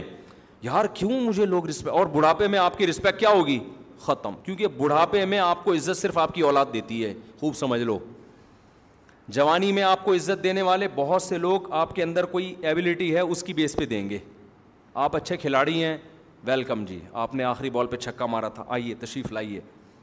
جب بوڑھے ہو گئے تو اب آپ کے اندر وہ صلاحیت ہی ختم ہو گئی تو جو محبت کی بیس تھی جب وہ ختم ہو گئی تو محبت باقی رہے گی بولتے کیوں نہیں دیکھو آپ کو کوئی کسی حسینہ سے محبت ہے اس کے حسن و جمال کی وجہ سے حسن ختم تو محبت کہاں گئی تیل لینے چلے گی محبت آپ کو محبت ہی اچھی ایکٹنگ کرتا ہے کوئی ایکٹر ہے جب بڑھاپے میں ایکٹنگ ختم تو محبت بھی کیا بولو نا ختم آپ کو یہ تھا کہ یار بڑا اچھا باکسر ہے اس بیس پہ آپ اس کے میچز دیکھتے آپ اس کے کھیل دیکھتے اور بڑا آپ کا دل چاہتا ہے میں اس سے ملوں میں اس سے ملوں جب اس کی وہ بڑھاپا آ گیا باکسنگ کے قابل نہیں رہا تو وہ عزت بھی کیا ہو گئی ختم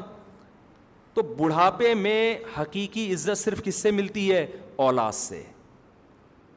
اور کمال کی بات پتہ ہے کیا ہے دنیا میں صرف ایک ماں باپ کا رشتہ ایسا ہے کہ جو جتنے بوڑھے ہوں اتنے زیادہ اچھے لگتے ہیں اس کے علاوہ کوئی بھی رشتہ ایسا نہیں ہے ایک اور رشتہ ہے وہ ہے روحانی باپ کا جس کو علماء یا بزرگان دین کہا جاتا ہے یا تو روحانی باپ بن جاؤ صحیح ہے نا یا جسمانی باپ بن جاؤ پھر جتنے بوڑھے ہو گئے اتنے کیا ہو گئے اتنے اچھے لگو کہتے ہیں نا بیوی جتنی جوان ہو اور ماں جتنی بوڑھی ہو یہ مشہور ہے الٹا کر دیا اگر اماں جوان ہے اور بیگم صاحبہ کی عمر اسی سال ہے تو یہ یہ یہ حساب کتاب کیا ہے یہ سیٹ نہیں بیوی کہتے ہیں لوگوں میں مشہور ہے حقیقت بھی ہے کیا شرمانا یار اس میں حقیقت بھی یہی بیوی بی جتنی جوان اچھی لگتی ہے نا اس میں کیا شرمانا ہے خام خام میں دوگلی باتیں کروں آپ کے سامنے آپ کو خوش کرنے کے لیے کہ نہیں جی بیگم بھی بہت بزرگ ہو نہیں بھائی بیگم جوان ہی اچھی لگتی ہے نا ہاں ایسا نہ ہو کہ بزرگ ہو چکی ہو چھوڑ دیں آپ اس کو جا کے پھر اس سے ایک اور وجہ سے محبت ہوتی ہے کہ آپ کے ساتھ اس نے اتنا ٹائم گزارا ہے آپ کے بچوں کی ماں ہے محبت تو ہوتی ہے لیکن اس کا رخ کیا ہو جاتا ہے چینج ہو جاتا ہے تو وہ جو جذباتی محبت ہوتی ہے نا عشق معشوقہ والی وہ بات جوان ہوتی ہے تو وہ رہتی ہے بڑھاپے میں پھر وہ کنورٹ ہو جاتی ہے کہ دوسری قسم کی محبت میں پھر دم درود بھی کروا رہے ہوتے ہیں لوگ اپنی بیگم سے جا کے دعا بھی کروا رہے ہوتے ہیں خیر ماں باپ جتنے بوڑھے ہوں اتنے زیادہ اچھے لگتے ہیں اتنے زیادہ ان میں نورانیت آتی ہے اتنی روحانیت آتی ہے اتنا ان کی خدمت میں ہمیں یاد ہے ہم جب چھوٹے بچے تھے تو ظاہر ہے ہماری والدہ کی عمر اس وقت اتنی زیادہ نہیں تھی تو ہم نہیں کبھی والدہ کی گود میں سر رکھ کے لیٹتے تھے لیکن جب والدہ بالکل بوڑھی ہو گئی ہم جب بڑے ہوئے تو اماں بوڑھی ہو گئی نا پھر ان کی گود میں سر رکھنے کا اپنا مزہ تھا جتنی بوڑھی ہوتی جا رہی تھیں اتنی ہمارے لیے ان میں اٹریکشن بڑھتی جا رہی تھی دادا دادی نانا نانی کا بھی ایسا ہی ہے تو اسلام آپ کو نیچرل لائف دیتا ہے بھائی بالغ ہوتے ہی شادی کر لو تاکہ تمہارا جب بڑھاپا آئے تو تمہارے بچے کثرت سے بھی ہوں اور جوان بھی ہو چکے ہوں غیر مسلموں کے پاس یہ آپشن بھی کیا ہو گیا بولو ختم لائف کو انجوائے کرو گرل فرینڈ بوائے فرینڈ یہ وہ تھوڑا سا ٹیکنیکل قسم کا سیٹ اپ وہ سالہ تو نے اپنے نہ تجھے نہ بیوی کی محبت ملے گی نہ عورت کی طرف سے شوہر کی اور پھر ظاہر ہے جب گرل فرینڈ بوائے فرینڈ کا کلچر عام ہو جائے گا تو آپ جب بیگم لے کر آئیں گے ایک تو اس پہ دس قسم کے شبہات ہوں گے پتہ نہیں موبائل مجھے دیکھ کے یوں کیوں کیا تھا اس نے یہ ہوتا ہے نا کیونکہ عورت کو بھی پتا ہے میرا میاں جب فون پہ بات کرتا ہے تو کیا کر لیتا ہے مجھے دیکھتے ہی یہ خاتون نے مجھے بتایا میرے میاں ایسے فون پہ لگاؤ گے جیسے ہی میں آتی ہوں نا تو ایک دم نا تھوڑا سا یوں ہو جاتا ہے تو اب اس کو وسف سے آنا شروع دینداروں میں یہ چیز نہیں ہے لڑکی باپ کے گھر سے زندگی میں پہلا مرد آیا اس کی زندگی میں وہ وفا کرتی ہے اس نے مرد دیکھے نہیں ہے اس میں حیا ہوتی ہے وحشت ہوتی ہے اس کو دوسرے مردوں سے مرد اپنی نگاہیں جھکا کے زندگی گزاری اس کی زندگی میں جو عورت آئی وہ اس کی بیوی بن کے اس کو پتہ یار یہ حلال ہے جب حلال میں اس کی تسکین ہو گئی گند میں منہ مارنے کا اس کا دل بولو نہیں کرے گا منہ مارنے کا دل نہیں کرے تو میاں بیوی کو پہلے دیکھو نا کیسے ہوتا تھا شوہر دو دو سال گھر سے باہر رہتا تھا عورت کو یہ اطمینان ہوتا تھا کہ اس کی توجہ میرے علاوہ کہیں بھی نہیں ہوگی اطمینان سے زندگی گزارتی تھی میاں کو اطمینان تھا کہ میری بیگم میری ہے میرے علاوہ اس کو کوئی جا کے موبائل چیک کرنے کی خط دیکھنے کی کہیں بھی ضرورت نہیں تھی کہ کہیں گھر سے نکلی ہو تو پیچھے بندہ بھیجے یار جا کہاں رہی اس کو اطمینان ہے اب یہ چیز اب تو ہمارے پاس کیسز آ رہے ہیں نا اب یہ اطمینان آہستہ آہستہ کیا ہو رہا ہے ختم ایسے ایسے کیسز آدمی کانوں کو ہاتھ لگائے یار یہ ہو کیا رہا ہے معاشرے میں تو میں لوگوں سے کہتا ہوں تم نے بھی عیاشی کی ہے اس نے بھی عیاشی کی ہے دونوں اتفاق سے ایک ایگریمنٹ سے شادی ہو گئی اب نہ تمہیں اس پہ اطمینان نہ اسے تم پہ اطمینان تو اب موبائلوں میں جھانکتے رہیں گے ایک دوسرے کے وہ اس کے موبائل وہ ذرا سا اور پھر اتنا کمزور رشتہ بن چکا ہے میاں بیوی کا کہ مرد میں ذرا سا فالٹ پیدا ہو جائے نا تو عورت کو اپنے پرانے بوائے فرینڈ بولو یاد آنا شروع تھوڑا سا آڑا ترچا ہو گیا آدمی کمر جھک گئی یا کوئی ڈاکٹروں نے کہہ دیا آپ کے جگر میں تھوڑا سا مسئلہ ہے اور کہ بھائی اس کے ساتھ تو لائف میری یا مالی لحاظ سے کمزور ہو گئے سب سے بڑا ایشو تو یہ آتا ہے جب شادی ہوئی پیسہ تھا آپ کیا ہو گئے کمزور تو اب چونکہ اس کے پرانے بھی سلام دعا بہت رہی ہے تو اس کو یاد آتا ہے اچھا بھلا میرے لیے وہ فلاں رشتہ آیا تھا میں وہاں کر لیتی میں وہاں کر لیتی اس نے تو میری ایک سال ہماری فون پہ چیٹنگ بھی چلی ہے گپ شپ بھی چلی ہے صرف رشتے ہی نہیں آئے رشتے آئے تو یہ تو اتنی یہ تو غلط بات نہیں ہے چیٹنگ بھی ہوئی ہے اتنی لمبی لمبی ہماری باتیں ہوا کرتی تھی اور کیا یار یہ مر جائے تو اچھا ہے millions of people have lost weight with personalized plans from Noom, like Evan, who can't stand salads and still lost 50 pounds. Salads generally for most people are the easy button, right? For me, that wasn't an option. I never really was a salad guy. That's just not who I am. But Noom worked for me. Get your personalized plan today at Noom.com. Real Noom user compensated to provide their story. In four weeks, the typical Noom user can expect to lose one to two pounds per week. Individual results may vary.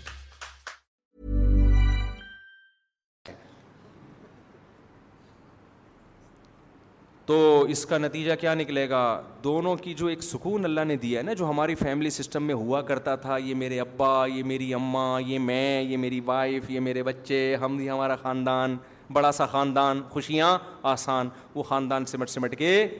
ٹھیک ہے نا ایک آدھ داماد ایک آدھ کہیں سے بہو بس یہ ختم ٹوٹل ریلیشن ہی ختم آپس میں اور ان کا بھی آپس میں اتنا کمزور ریلیشن کہ ان کو بھی ایک دوسرے پر اطمینان نہیں ہے کیونکہ درندوں کی طرح زندگی گزری ہے تو کیا خوبصورت نظام ہے یار اسلام کا ایسا وقتی مزے کو اسلام کہتا ہے قربان کر دو دائمی مزے دوں گا میں تمہیں اور ہمیں تو اللہ نے اور آسانی دے دی یار حلال معذرت کے ساتھ چار کر سکتے ہو ٹھیک ہے نا بہت معذرت کے ساتھ خواتین بھی بیان سن رہی ہیں تو اس میں ٹینشن ہے لوگ یہی کہتے ہیں یار اتنی ٹینشن کے ساتھ ہم شادی کریں خدا کی قسم وہ ٹینشن وقتی ہے زینا سے کروڑا گنا بہتر ہے وہ ٹینشن زینا کی طرف کبھی نہ جاؤ یہ ایسی آگ ہے نا آگ اس میں جو ایک دفعہ گھسا ہزار میں دو چار ہوتے ہیں جو واپس آتے ہیں ورنہ اس میں جب ایک دفعہ اس دلدل اور گند میں گھس گئے تو واپس نکلنا بہت مشکل زانی سو بار توبہ کرتا ہے پھر گھستا ہے اسی گند میں اور اس کی جو گھریلو لائف ہے اس سے تباہ و برباد ہو جاتی ہے گھریلو لائف اولادوں کو بھی پتہ چل جاتا ہے ہمارے ابا کی حرکتیں کیا ہیں اب جو ہمارے پاس کیس آ رہے ہیں بچے بتا رہے ہوتے ہیں ہمارے ابا یہ کر رہے ہیں اور بچے کو جب پتا چلے ابا ماشاء اللہ پکڑے گئے ہیں تو بچے کی کیا دل میں عظمت رہے گی پھر باپ اسے ڈانٹے گا تو بچہ بھی آگے سے جواب دے گا ہمارے ابا نے تو ہمیں بڑے بڑے موٹے موٹے پائپوں سے پکڑ کے مارا ہے مگر مجال ہے کہ ہماری آواز کبھی ابا کے سامنے اونچی نہیں ہوئی کیوں ہمارے دل میں ایک تقدس تھا کہ یار یہ نیک آدمی ہے یہ ہمیں مار رہے ہیں تو ہمارے فائدے کے لیے ایک جلال ہوتا ہے ایک روب ہوتا ہے مارا پیٹا بھی ہے پھر پیار بھی کیا منایا بھی سب کچھ لیکن اگر ابا کی حرکتیں معاذ اللہ کسی کی ٹھیک نہ ہوں تعلقات ہوں غیر اخلاقی سرگرمیاں ہوں پھر بیٹا کہتا ہے ابا ہمارے کون سے ٹھیک ہیں یہ مجھ پہ ہاتھ کیوں اٹھا رہے ہیں یہ تو میرے لیول کے ہیں تو یہ بہت خطرناک اور اسی وجہ سے ایک اور بات میں کہتا ہوں دیکھو اگر کسی شخص کو آپ نے غیر اخلاقی حرکتوں میں دیکھ لیا ہے اللہ کا واسطہ دے کے کہتا ہوں اس کی اولاد کو کبھی بھی نہ بتاؤ بیٹے کے سامنے باپ کی برائی کرنا اتنا بڑا جرم ہے نا کہ جو بیٹے کے لیے مربی تھا آپ نے اسی پر اعتماد بیٹے کا ختم کر دیا اب بچے کے پاس کوئی تربیت کرنے والا نہیں اب نہ وہ اپنے ٹیچر کو مانے گا نہ کسی بزرگ کو مانے گا کیونکہ اللہ نے بیٹے کے لیے سب سے بڑا مربی اور مقدس رشتہ اس کے باپ کو بنایا باپ جتنی غیر اخلاقی سرگرمیوں میں ہو اولاد کے سامنے ہمیشہ اس کے باپ کی اچھائی بیان کروں کہ اولاد کے لیے بہرحال وہ اچھائی سوچتا ہے لوگ بڑا جرم کرتے ہیں بیٹوں کے سامنے اس کے باپ کی برائیاں کر رہے ہوتے ہیں تمہارا باپ ایسا تمہارا باپ ایسا تو یہ بہت خطرناک ہمیں یاد ایک دفعہ ایک شخص آیا کسی کی باپ کی برائی کرنے لگا نا دوسرے بندے نے کہا یار اس کے سامنے اس کے فادر کی برائی نہ کرو یہ بہت بری حرکت ہے مجھے بڑا اچھا لگا اس نے فوراً ٹوک دیا تو یہ بہت بڑا جرم ہے اسی طرح عورت کے سامنے اس کے شوہر کی شوہر کے سامنے عورت کی ان ریلیشن کو شریعت نے جوڑنے کا حکم دیا ہے ایک دوسرے کی برائی کسی کے سامنے ان ریلیشن کے بارے میں کبھی بھی نہ کیا کرو بڑے بھائی کے بارے میں چھوٹے بھائی کو ہمیشہ ہی بتاؤ تمہارا بڑا بھائی بہت نائس آدمی ہے لوگ کیا کر رہے ہوتے ہیں بڑے بھائی کے بارے میں چھوٹے کو بتا رہے ہوتے ہیں یار تیرا بھائی ایسا ہے تیرا بھائی ایسا چھوٹے کے دل میں بڑے کے خلاف جذبات حالانکہ باپ سے زیادہ خیر خواہ کوئی نہیں ہو سکتا اولاد کا بڑے بھائی سے زیادہ بھی خیر خواہ کوئی نہیں ہو سکتا لوگ کہتے ہیں میرا بھائی تو بہت غلط ہے میں کہتا ہوں مجھے بتاؤ اگر تمہارا ایکسیڈنٹ ہو اور تم روڈ پہ پڑے ہوئے ہو لوگ فون نمبر فون ملا کے سب سے پہلے کس کو فون کریں گے باپ یا بھائی کو اور فوراً وہ پہنچے گا فوراً پہنچے گا وہ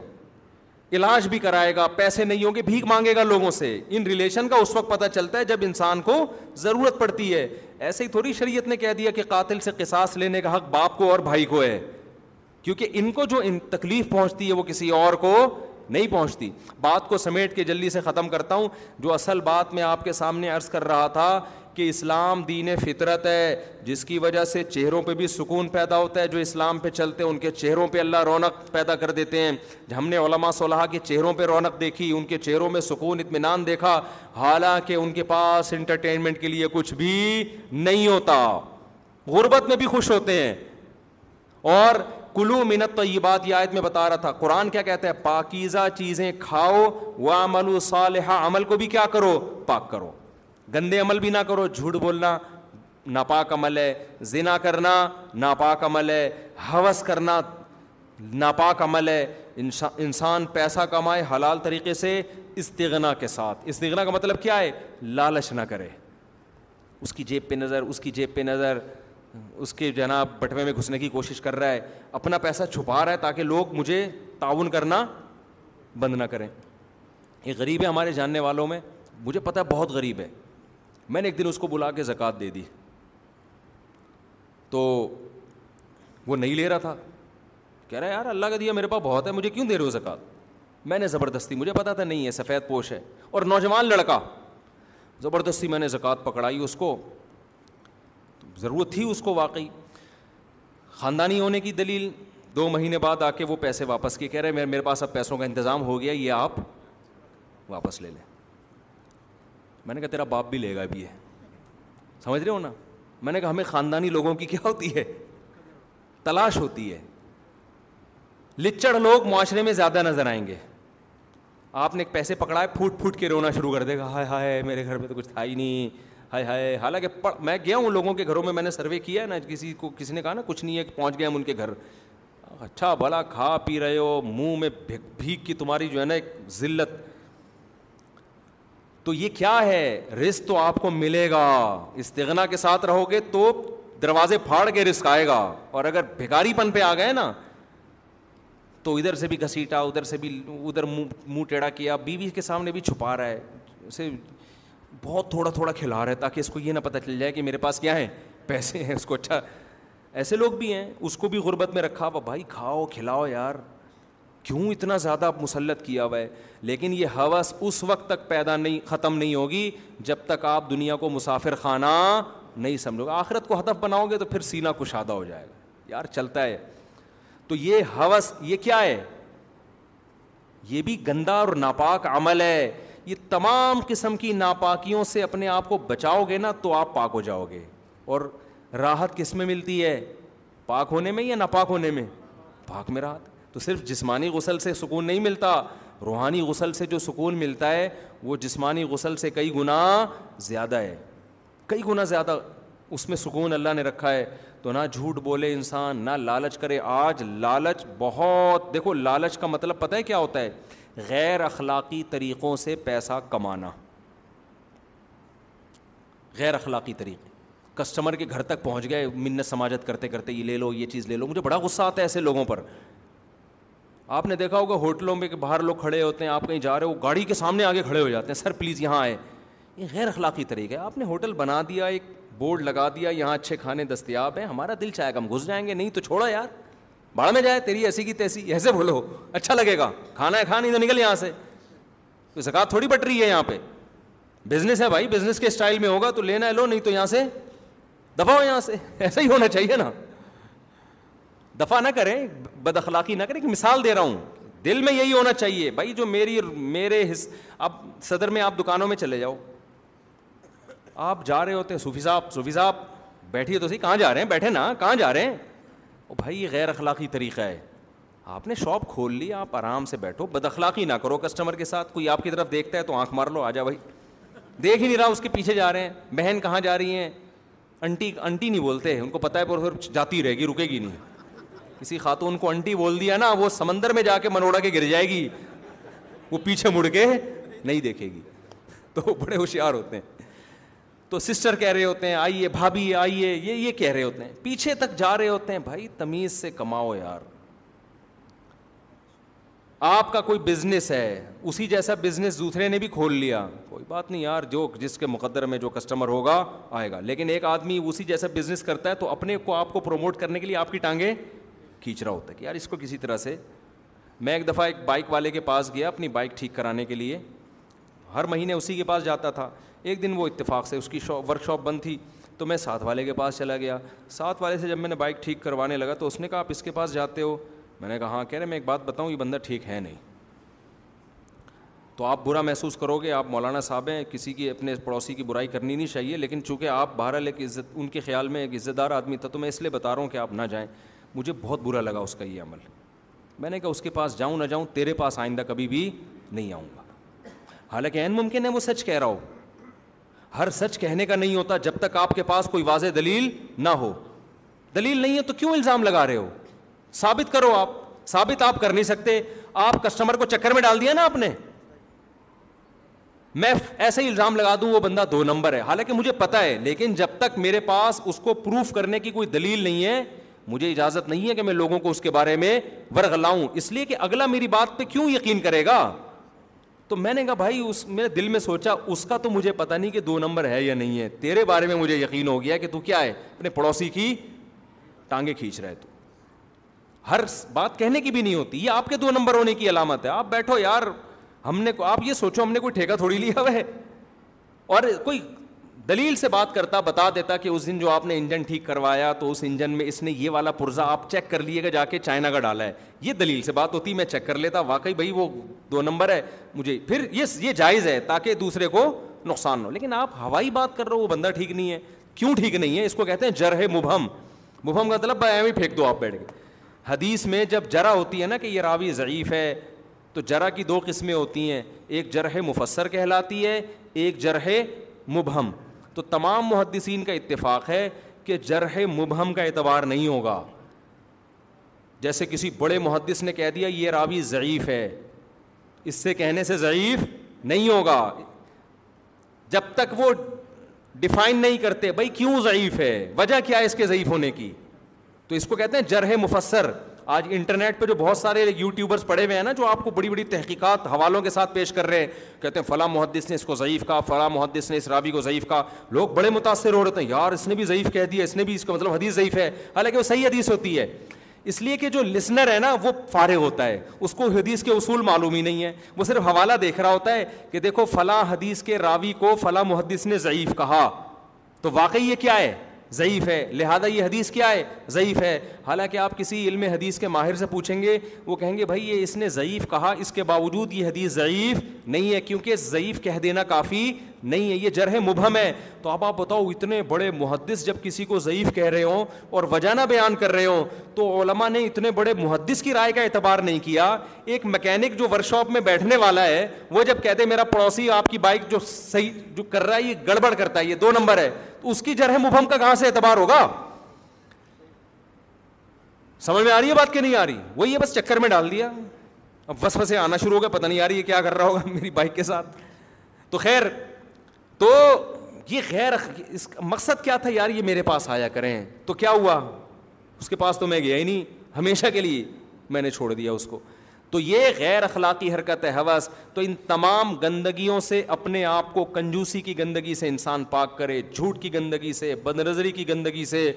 اور لالچ کی گندگی سے اور یہ ساری گندگیوں سے اور جب انسان اپنے آپ کو پاک کرتا ہے نا تو اس کو کہتے ہیں کلو مینت طیبات کھاتا بھی پاک ہے اور عمل بھی کیا کرتا ہے پاک یہ اسلام کا خلاصہ اللہ نے دو لفظوں میں بیان کیا اٹ از کالڈ اسلام اس کو کیا کہتے ہیں اسلام اس پہ جنت بھی ملتی ہے اور جہنم بھی اور یہ واقعی ایک ایسی چیز ہے جو اسلام کی ایک دعوت ہے نا کہ یہ اعمال کرو گے تو جنت دوں گا یہ واقعی سمجھ میں آتی ہے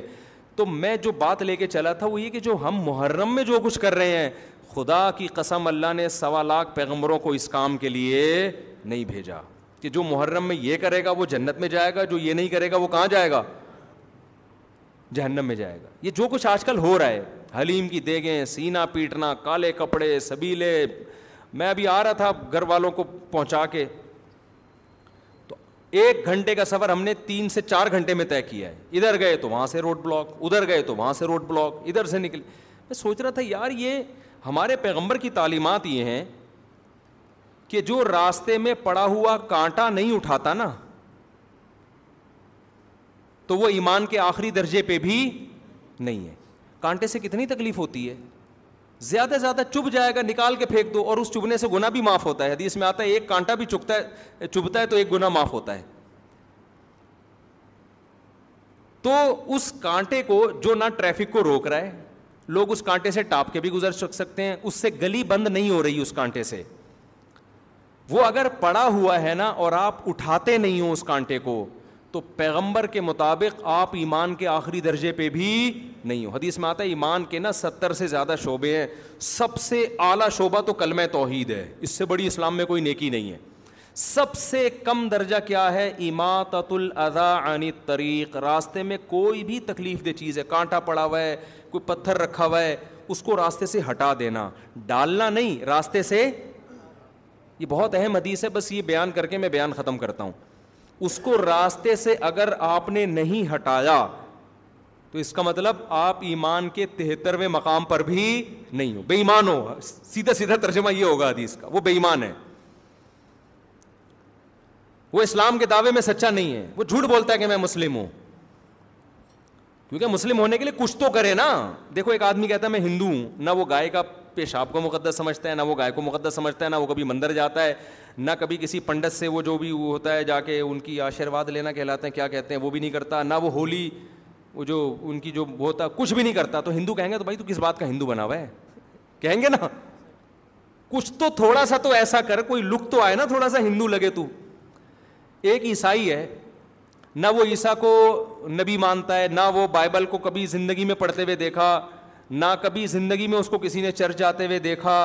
اور نہ کبھی اس کو کرسمس مناتے ہوئے دیکھا لوگ پوچھتے ہیں تیرا مذہب کیا ہے وہ کہیں گے لوگ وہ کہتا ہے عیسائی لوگ کہیں گے یار کچھ اور مذاق کر لے ہمارے ساتھ یہی کہیں گے نا یہ بھی مذاق کا ٹائم نہیں ہے یہی کہیں گے نا کہ کچھ تو عیسائی شو کرنے کے لیے کبھی کبھی تو چرچ چلا جا تو یا کرسمس ہی میں شو کر دے کہ میں کرسچن ہوں تو کبھی تو کچھ تو ایسا دکھانا جس سے لگے کیا ہے تو ہر مذہب میں کچھ نہ کچھ ایسا مذہب والے کرتے ہیں کہ کوئی پورا فالو کر رہا ہے کوئی آدھا کر رہا ہے کوئی ایک فیصد کر رہا ہوتا ہے تو کچھ تو ہوتا ہے نا تو پیغمبر صلی اللہ علیہ وسلم کی جو حدیث ہے نا اس کا مفہوم کیا ہے کہ جو جس میں اتنی بھی سینس نہیں ہے لوگوں کے ساتھ خیر خواہی کا اتنا بھی جذبہ نہیں ہے ہم یہ نہیں کہہ رہے کہ روزانہ لوگوں کو کھانا کھلاؤ دیگیں کھلاؤ وہ بھی اسلام کا حکم ہے لیکن اگر کچھ بھی نہیں کر رہا تو آخری درجہ جس سے وہ کم از کم یہ کہہ سکتا ہے کہ آئی ایم اے مسلم میں کیا ہوں میں مسلم ہوں تو میں یعنی اتنا دکھانے کے لیے نا آخری مقام یہ کہ کمبخت جب تو راستے میں جا رہا ہے نا اور کانٹا نظر آئے تجھے پتا ہے کسی کے چبھ سکتا ہے یہ ایک وہ پتھر نظر آیا کسی تجھے لگ پتا ہے کہ یار کسی کی ٹھوکر لگ جائے گی اس کو اٹھا کے ہم یہ نہیں کہہ رہے کہ عیدی سینٹر میں جمع کراؤ جا کے اس کو اٹھا کے تھوڑا کیا کر دو سائڈ پہ کر دو اتنا بھی اگر تمہارے اندر جذبہ نہیں ہے تو اس اپنے آپ کو مسلم کہنے کے تکلف کی بالکل ضرورت نہیں ہے سمجھ میں آ رہی ہے بات کہ نہیں آ رہی یہ حدیث کا صحیح ترجمہ کر رہا ہوں میں صحیح حدیث کا صحیح ترجمہ اب آپ مجھے ایک بات بتاؤ اس کانٹے سے گلی بند ہو رہی تھی بولو نا ٹریفک جیم ہو رہا تھا اس سے کسی عورت کا حمل ضائع ہو رہا تھا اس میں کوئی ہارٹ پیشنٹ ہسپتال پہنچنے سے پہلے مر رہا تھا کچھ بھی نہیں ہو رہا تھا اور وہ پھینکا بھی نہیں آپ نے پھینکا کسی اور نے حدیث میں کسی اور کی بھی غلطی تلافی کون کرے گا آپ وہ بے وقوف ہے تو آپ تھوڑی بے وقوف ہیں اس کانٹے کو اگر آپ نے راستے سے نہیں ہٹایا اس پتھر کو سائڈ پہ نہیں کیا تو حدیث کے مطابق آپ کیا ہیں صحیح صحیح ترجمہ یہ کہ بے ایمان ہیں آپ مجھے بتاؤ جو کانٹا پھینک رہا ہو راستے میں وہ کیا ہوگا جو ہٹا نہیں رہا ایک وہ ہے جو ہٹائے بغیر گزر جاتا ہے لیکن دوسرا وہ ہے جو راستے میں کانٹا کیا کر رہا ہے پھینک رہا ہے جو باقاعدہ کیلے کا چھلکا راستے میں پھینکتا ہوا جا رہا ہے یا جو راستے میں پتھر لا کے رکھ دیتا ہے وہ وہ ایمان والا ہو سکتا ہے بولو نا بھائی یہ تو اس سے بھی زیادہ بدبخت ہے کہ جو کانٹا پراپر طریقے سے پھینک رہا ہے باقاعدہ نبی تو ہٹان جو نہ ہٹائے اس کو مومن نہیں کہہ رہے جو پھینکے وہ کہاں سے مومن ہو گیا اور آپ بتاؤ جو وہ کام کرے حالانکہ اگر کوئی کانٹا پھینک کے چلا جاتا ہے اس سے بھی ٹریفک جیم نہیں ہوتا ایک گلی بھی بند نہیں ہوتی گلی میں بھی محلے میں لوگ زیادہ سے زیادہ کانٹا پھلانگ کے چلے جائیں گے کوئی کچھ کوئی بڑا نقصان نہیں ہو رہا بہت بڑا نقصان یہ ہوگا کہ وہ لگ جائے گا کسی کے یہی ہوگا اس سے زیادہ کچھ نہیں ہوگا تو نکال کے پھینک دے گا باہر یہی ہوگا نا جناب مجھے بتاؤ ایسی ایکٹیویٹیز ربیع الاول ہو یا محرم ہو یا سفر ہو یا کوئی بھی ہو میرا مقصد کسی مکتبہ فکر پہ طنز کرنا نہیں ہے میرا مقصد اسلام بتانا ہے وہ میں کروں تو بھی غلط ہے وہ شیعہ کریں تو بھی غلط وہ بریلوی کریں تو بھی غلط وہ اہل حدیث کریں تو بھی غلط وہ دیوبندی کرے تو بھی غلط وہ کوئی بھی کرے تو بھی غلط ہے وہ کیا ہے ایسا کام کرنا جس سے راستے کیا ہو جائیں بند ہو جائیں جس سے آپ کے پورے ملک کا نظام کیا ہو جائے معطل تو کیا یہ پیغمبر کی تعلیمات ہو سکتی ہیں یہ ربیع الاول میں بھی غلط ہے آپ جا رہے ہوتے ہیں اچانک یہاں سے راستہ بند پولیس والے کہہ رہے ہیں ادھر سے جاؤ ادھر سے گئے وہاں سے راستہ بند ادھر سے جاؤ ایک گھنٹے کا سفر دو دو تین تین گھنٹے میں اور بعض دفعہ تو پہنچتے ہی نہیں ہیں لوگ کیونکہ راستے تو محدود ہیں نا تو یہ جو ہم گلیاں بند کروا رہے ہیں پوری پوری روڈیں جام کروا رہے ہیں یا تو آپ کہہ سکتے ہیں کوئی بڑا مطالبہ ہو نا آپ کے پیش نظر تو بڑی مصیبت سے بچنے کے لیے اسلام کہتا ہے چھوٹی مصیبت کو برداشت کیا جائے آپ نے ملک میں انقلاب لے کر آنا ہے جی آپ حکومت کے خلاف کوئی دھرنا دے رہے ہیں بہت بڑا دھرنا اور آپ کا خیال ہے کہ یہ حکومت باقی رہی تو ملک کا بیڑا غرق ہو جائے گا یہ بڑے مفاد کے پیش نظر چھوٹا مفاد کیا کیا جا رہا ہے بولو برداشت جیسے گلی میں کنسٹرکشن کا کام ہو رہا ہے روڈ ڈل رہی ہے اس میں آپ پورا کنٹینر لا کے کھڑا کر دیا اب متبادل راستہ دے دیا کیونکہ بھائی روڈ بن رہا ہے نا تو یہ بڑے مفاد کے پیش نظر آپ گلی بند کر رہے ہیں تو اسلام کا اصول ہے بڑے فائدے کے پیش نظر چھوٹا نقصان برداشت کیا جاتا ہے تو سیاسی سطح پہ کوئی سمجھتا اول تو سیاسی دھرنے بھی صرف اپنے کرسیوں کے لیے ہوتے ہیں لیکن اگر کسی ملک میں خیال ہے بھائی یہ گورنمنٹ کا گرانا ضروری ہے اس کے لیے بڑا دھرنا دینا ضروری ہے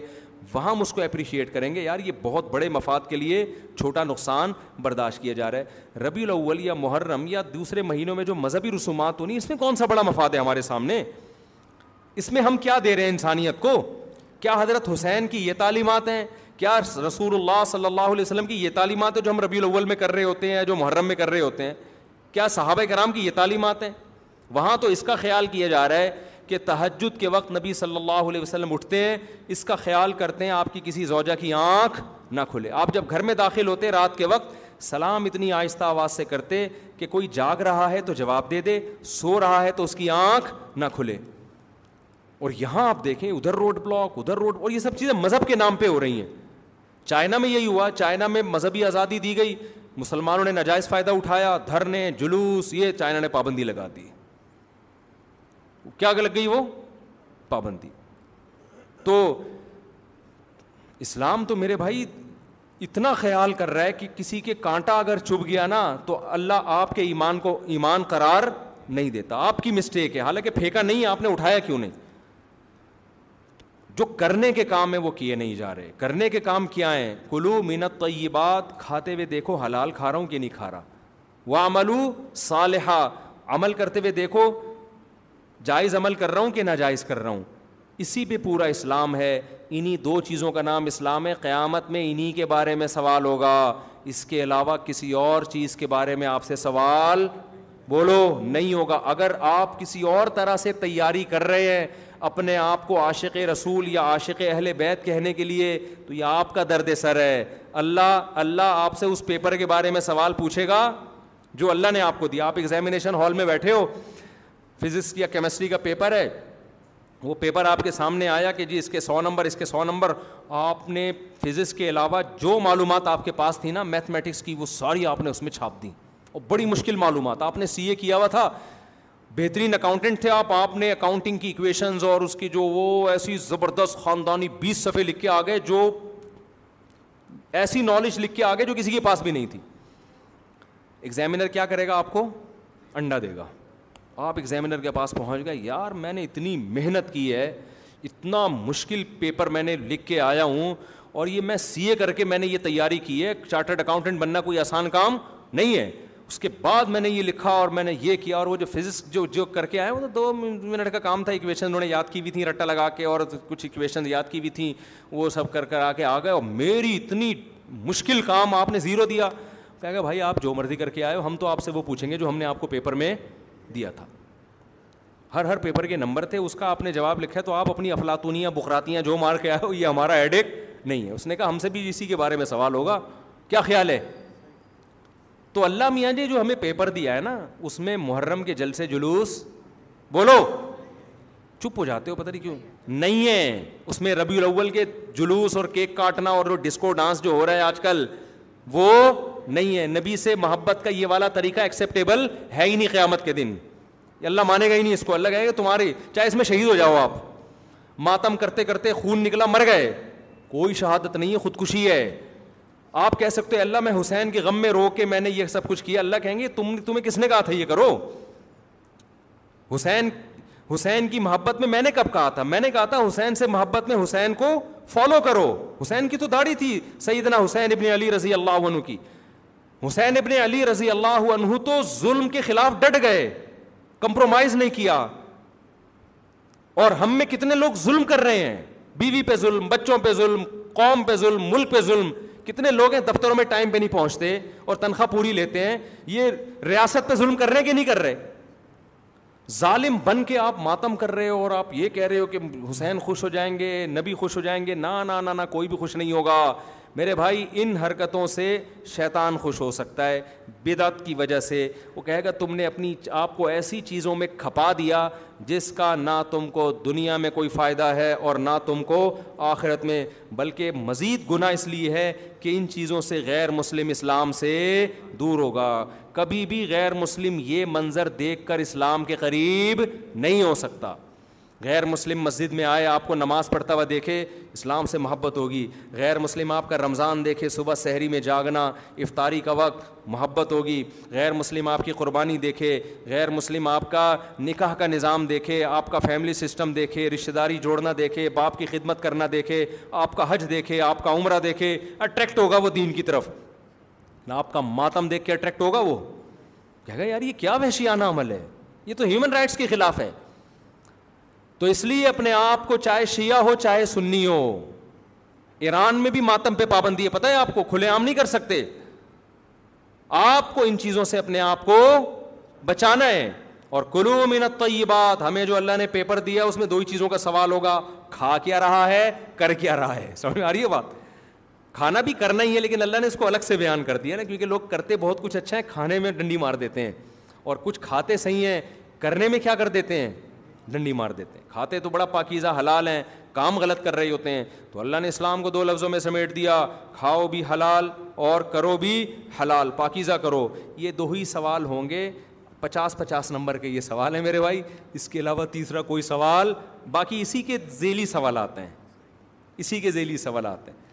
جن کے آنسر آپ کو دینے ہیں اس کے علاوہ جو کچھ آپ کر رہے ہیں ربی الاول یا محرم میں حلیم میں سبیلے لگا کے ماتم کر کے کالے کپڑے پہن کے یا ربی الاول میں ہرے ہرے بن کے ناچ گانا کر کے لائٹیں تمبو لگا کے حلوے بانٹ کے یہ سب آپ کا ایک ہے اللہ اس سے متاثر نہیں ہوگا آپ یہ کچھ کرتے ہوئے مر بھی جائیں شہید بھی ہو جائیں اللہ میاں اللہ میاں نے اس کا جرنی دینا اللہ کہیں گے وہ پیپر ہے ہی نہیں جو جو میں نے دیا ہے تم اپنی طرف سے اقبل طریقے سے کر رہے ہو تو کرتے رہو کوئی فائدہ نہیں اللہ سمجھنے کی عمل کی توفیق عطا فرمائے میرا نام فرحت ہے میری دو بیٹیاں ہیں میری اچھا بھائی انہوں نے کہا یہ بات میں رابطہ کروں گا اچھا بھائی مفتی صاحب ہمارے استاذ کے لیے دعا کرو ان کی شادی ہو جائے میں حیدرآباد سے پڑھنے کے لیے آیا ہوں میرے دیے دعا کریں میرا دل لگ جائے ان کا دل پڑھائی میں لگ جائے استاذ کی شادی ہو جائے اللہ سے دعا ہے کہ دونوں کے کام ہو جائیں ان کے استاذ کی شادی ہو جائے اور ان کا دل پڑھنے میں لگ جائے شادی کر لیں تو پڑھنے میں خود بہت دل لگے گا جب آپ شادی کر لیں گے تو کتاب میں زیادہ دل لگے گا بیوی کے پاس بیٹھنے میں کم دل رپورٹ ہے یہ میں نہیں کہہ رہا ایسا ہونا چاہیے لیکن جو رپورٹیں آ رہی ہیں مارکیٹ میں وہ اسی قسم کی آ رہی ہیں سلام کے بعد عرض ہے کہ اللہ کے ناموں میں سے خدا کا لفظ نہیں ہے تو ہم کیوں استعمال کرتے ہیں اللہ کے صفاتی نام ہیں تو وہ جو صفاتی نام ہے نا اللہ کے رحمان رحیم کریم تو یہ سارے صفاتی نام یہ عربی میں ہیں تو یہ محدود نہیں ہے کہ صرف یہی ہیں جتنے بھی کوئی بھی صفاتی نام ہو جن میں اللہ کی تعریف ہو چاہے وہ اردو میں ہو چاہے فارسی میں ہو چاہے کسی بھی زبان میں ہو تو جائز ہیں تو خدا کا مطلب بھی جو مستقل بھی ذات ہو جو مستقل ذات ہو یہ اردو میں یہ کانسیپٹ ہے اس لفظ کا جو گاڈ ہو جو معبود ہو اب لوگ کہتے ہیں خدا اصل میں فارسی سے وہاں سے نکلا ہے یہ یوں تھا تو بھائی بھاڑ میں جائے جس سے بھی نکلا ہو اب کس معنی میں استعمال ہو رہا ہے زبان یہ نہیں دیکھتی کہ یہ لفظ کہاں سے چلا تھا کن مراحل سے گزر کے کیا ہوا ہے زبان یہ دیکھتی ہے ابھی کس معنی میں یوز ہو رہا ہے ڈکشنری میں بھی نہیں دیکھنا چاہیے زبان کو کہ خدا کا ڈکشنری میں مطلب کیا ہے خدا کا مطلب جب لوگ یوز کرتے ہیں اس وقت اس کا مطلب کیا ہے تو بس یہی ہے ڈکشنری بھی عوام سے لیتی ہے نہیں یاری بات سمجھ میں ڈکشنری والا یہ نہیں پہلے الفاظ کے مطلب لے لکھے پھر لوگ وہاں سے لیں ایسا نہیں ہوتا لوگ کسی لفظ کو کسی معنی میں استعمال کرتے ہیں پھر ڈکشنری لکھی جاتی ہے اور اس میں اس کا ترجمہ لکھا جاتا ہے مطلب اردو میں وہی ہے جو انگلش میں گاڈ کا مطلب ہے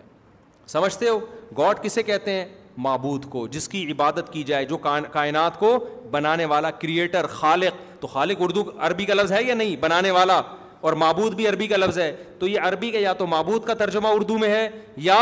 خالق کا ترجمہ ہے آج کل کتابوں میں نہ جائیں کتابوں میں تو بہت کچھ لکھا ہوا ہے خدا وہاں ابھی بھائی جو بھی تھا تھا نا اب تھوڑی ہے صحیح ہے نا جیسے ایک صاحب نے کہا کہ ٹائی جو ہے نا وہ دو سو سال پہلے انگریزوں نے سلیب کا نشان تھا اور یوں تھا پھر یوں تھا نے کہا سب تھا ہو چکا ہے اب ٹائی کا مطلب ہے صبح آفس جانے سے پہلے اچھی طرح ذرا ڈیسنٹ طرح کے بن گئے یہ مطلب ہے اب اب وہ سلیب ولیب تبھی تو جیپنیز بھی ٹائی لگاتے ہیں اور جو عیسائی نہیں ہیں ہندو بھی لگاتے ہیں ٹائی حالانکہ وہ تو سلیب کو نہیں مانتے تو ہم کیوں خام خم ان لوگوں کو پیچیدگیوں میں ڈالیں جب ٹائی سلیب کا نشان جس وقت تھا اس وقت ٹائی استعمال کرنا کیا تھا حرام اگر یہ تھا میں نہیں کہہ رہا یہ تھا مان لیا جائے لیکن اب جب نہیں ہے تو اب دیکھا جائے گا ٹائی کس معنی میں استعمال ہو رہی ہے سمجھتے ہو کہ نہیں سمجھتے مثال کے طور پر کسی زمانے میں پاجامہ کا لفظ بہت برا تھا فرض کر لو پاجامہ کہتے تھے بہت بڑی گالی تھی اب آپ نے بیگم کو کہا بیگم میرا پاجامہ لے کر آؤ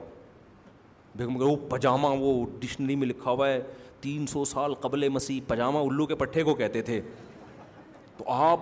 یہ میں ریسرچ سے ثابت کر رہی ہوں گوگل میں ریسرچ کیا پاجامہ الو کے پٹھے کو کہتے تھے پاجامہ اس کو کہتے تھے پاجامہ اس کو کہتے تھے اور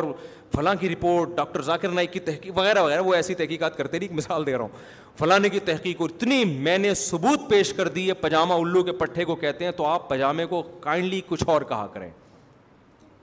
آپ کیا کہیں گے بیگم یہ تھے اب پجامہ پجامے کو کہتے ہیں اس کے علاوہ کسی اور چیز کو بولو نا نہیں کہتے تو لغت زبان یہ دیکھتی ہے یہ لفظ اب کس معنی میں یوز ہو رہا ہے تو اب جو خدا کا لفظ ہے وہ گاڈ کے معنی میں یوز ہوتا ہے اور گاڈ خدا کے معنی میں یوز ہوتا ہے اور گاڈ کا مفہوم جو پبلک کے ذہن میں ہے وہ یا تو معبود ہے یا کریٹر میں اس لیے کہہ رہا ہوں کہ ہو سکتا ہے کوئی مجھے حوالے بھیجے کہ گاڈ ڈکشنری میں دیکھیں وہ اس اس نے نے آکسفورڈ سے ایک ڈکشنری چھپی ہے اس میں گاڈ کا یہ مطلب لکھا بھاڑ میں جائے ہمیں کیا پبلک کس معنی میں یہ استعمال کر رہی ہے تو گاڈ کا مطلب کیا ہے معبود کو جس کی عبادت کی جائے یا کریٹر کو جس نے کائنات کو بنایا ہے تو کریٹر خالق عربی میں ہے نا تو یہ قرآن و سنت میں کہیں بھی نہیں لکھا کہ اللہ کی جو صفات ہیں وہ عربی میں ہی آپ نے ان کو پروناؤن کرنا ہے کسی اور لینگویج میں نہیں کر سکتے یہ ایسا نہیں ہے سمجھتے ہو مثال کے طور پر آپ اردو میں اللہ کی تعریف کرو جو بخشنے والا کہ کوئی اللہ کا نام رکھ لے بخشنے والا کوئی کیا بخشنے والا کیوں کہہ رہے ہو عربی میں تو یہ لفظ ہیں تو عربی میں کیا اردو میں ہے تو اس کا مطلب وہی ہے جو غفار کا مطلب ہے مغفرت کرنے والا تو یہ ضروری نہیں ہے کہ ہم اللہ کے صفاتی نام عربی میں ہی پکاریں وہ انگلش میں بھی ہو سکتے ہیں موسٹ مرسیفل کہتے ہیں کہ نہیں کہتے رحم دل رحم کرنے والا تو ٹھیک ہے موسٹ مرسیفل کہہ لو آپ اس کو بہت زیادہ رحم کرنے والا تو اسی طرح اردو میں گاڈ انگلش میں گاڈ ہے اردو میں کیا ہے خدا ہے تو یہ جائز ہے کوئی گناہ نہیں ہے اس میں ہاں اللہ کا نام استعمال کرنا وہ زیادہ بہتر ہے کہ آپ وہی لفظ استعمال کریں جو قرآن نے استعمال کیا وہ زیادہ بہتر ہے تو اس میں کوئی حرج نہیں اب سلاواتوں کا لفظ دیکھو اردو میں گالیوں میں استعمال ہوتا ہے نا اب اتنی سلاواتیں سنا کے چلا گیا حالانکہ عربی میں تو سلاوات کا معنی رحمتیں اور برکتوں کی دعائیں ہیں اب آپ کو یہ تو کافر ہو گیا اس نے صلوات جو درود کے معنی میں استعمال ہوتا ہے اس نے گالیوں کے معنی میں استعمال کیا اتنے مقدس لفظ کی توہین کر دی او بھائی اب جب یہ صلوات جب اردو میں ہے تو یہ عربی والا رہا نہیں ہے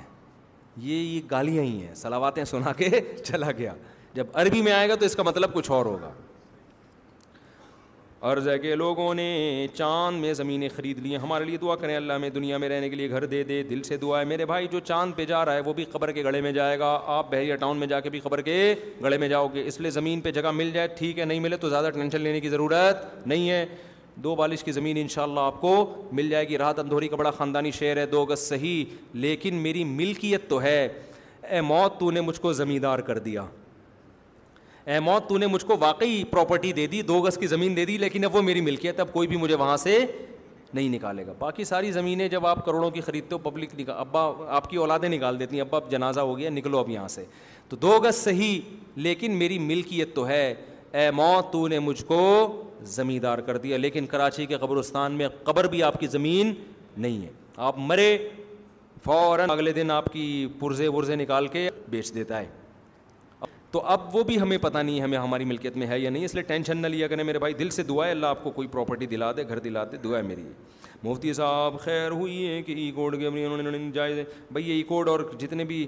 کھانے پینے کی چیزوں میں کوڈ ہوتے ہیں نا ان میں سور کی چربی ہے یا نہیں ہے اس کے بارے میں جامعت الرشید کی ایک ادارہ ہے حلال فاؤنڈیشن گوگل پہ لکھیں حلال فاؤنڈیشن جامعت الرشید جب جائیں گے وہاں ایک کانٹیکٹ نمبر آئے گا ان سے پوچھیں باقاعدہ ایک ریسرچ سینٹر کھولا ہوا ہے جو پوری دنیا میں یہی ریسرچ کرتا رہتا ہے بیٹھ کے میری بہن کا نکاح ہو چکا ہے پر ان کے شوہر کا گھر نہ ہونے کی وجہ سے میں دیر ہو رہی ہے آپ سے دعا ہے کہ آپ دعا کریں کہ گھر تعمیر ہو جلدی جلدی رخصتی ہو جائے دل سے دعا اللہ آپ کی ہمشیرہ کا گھر بسائے خیر و عافیت خوشیوں کے ساتھ اگر کوئی شخص گالی دے تو بولے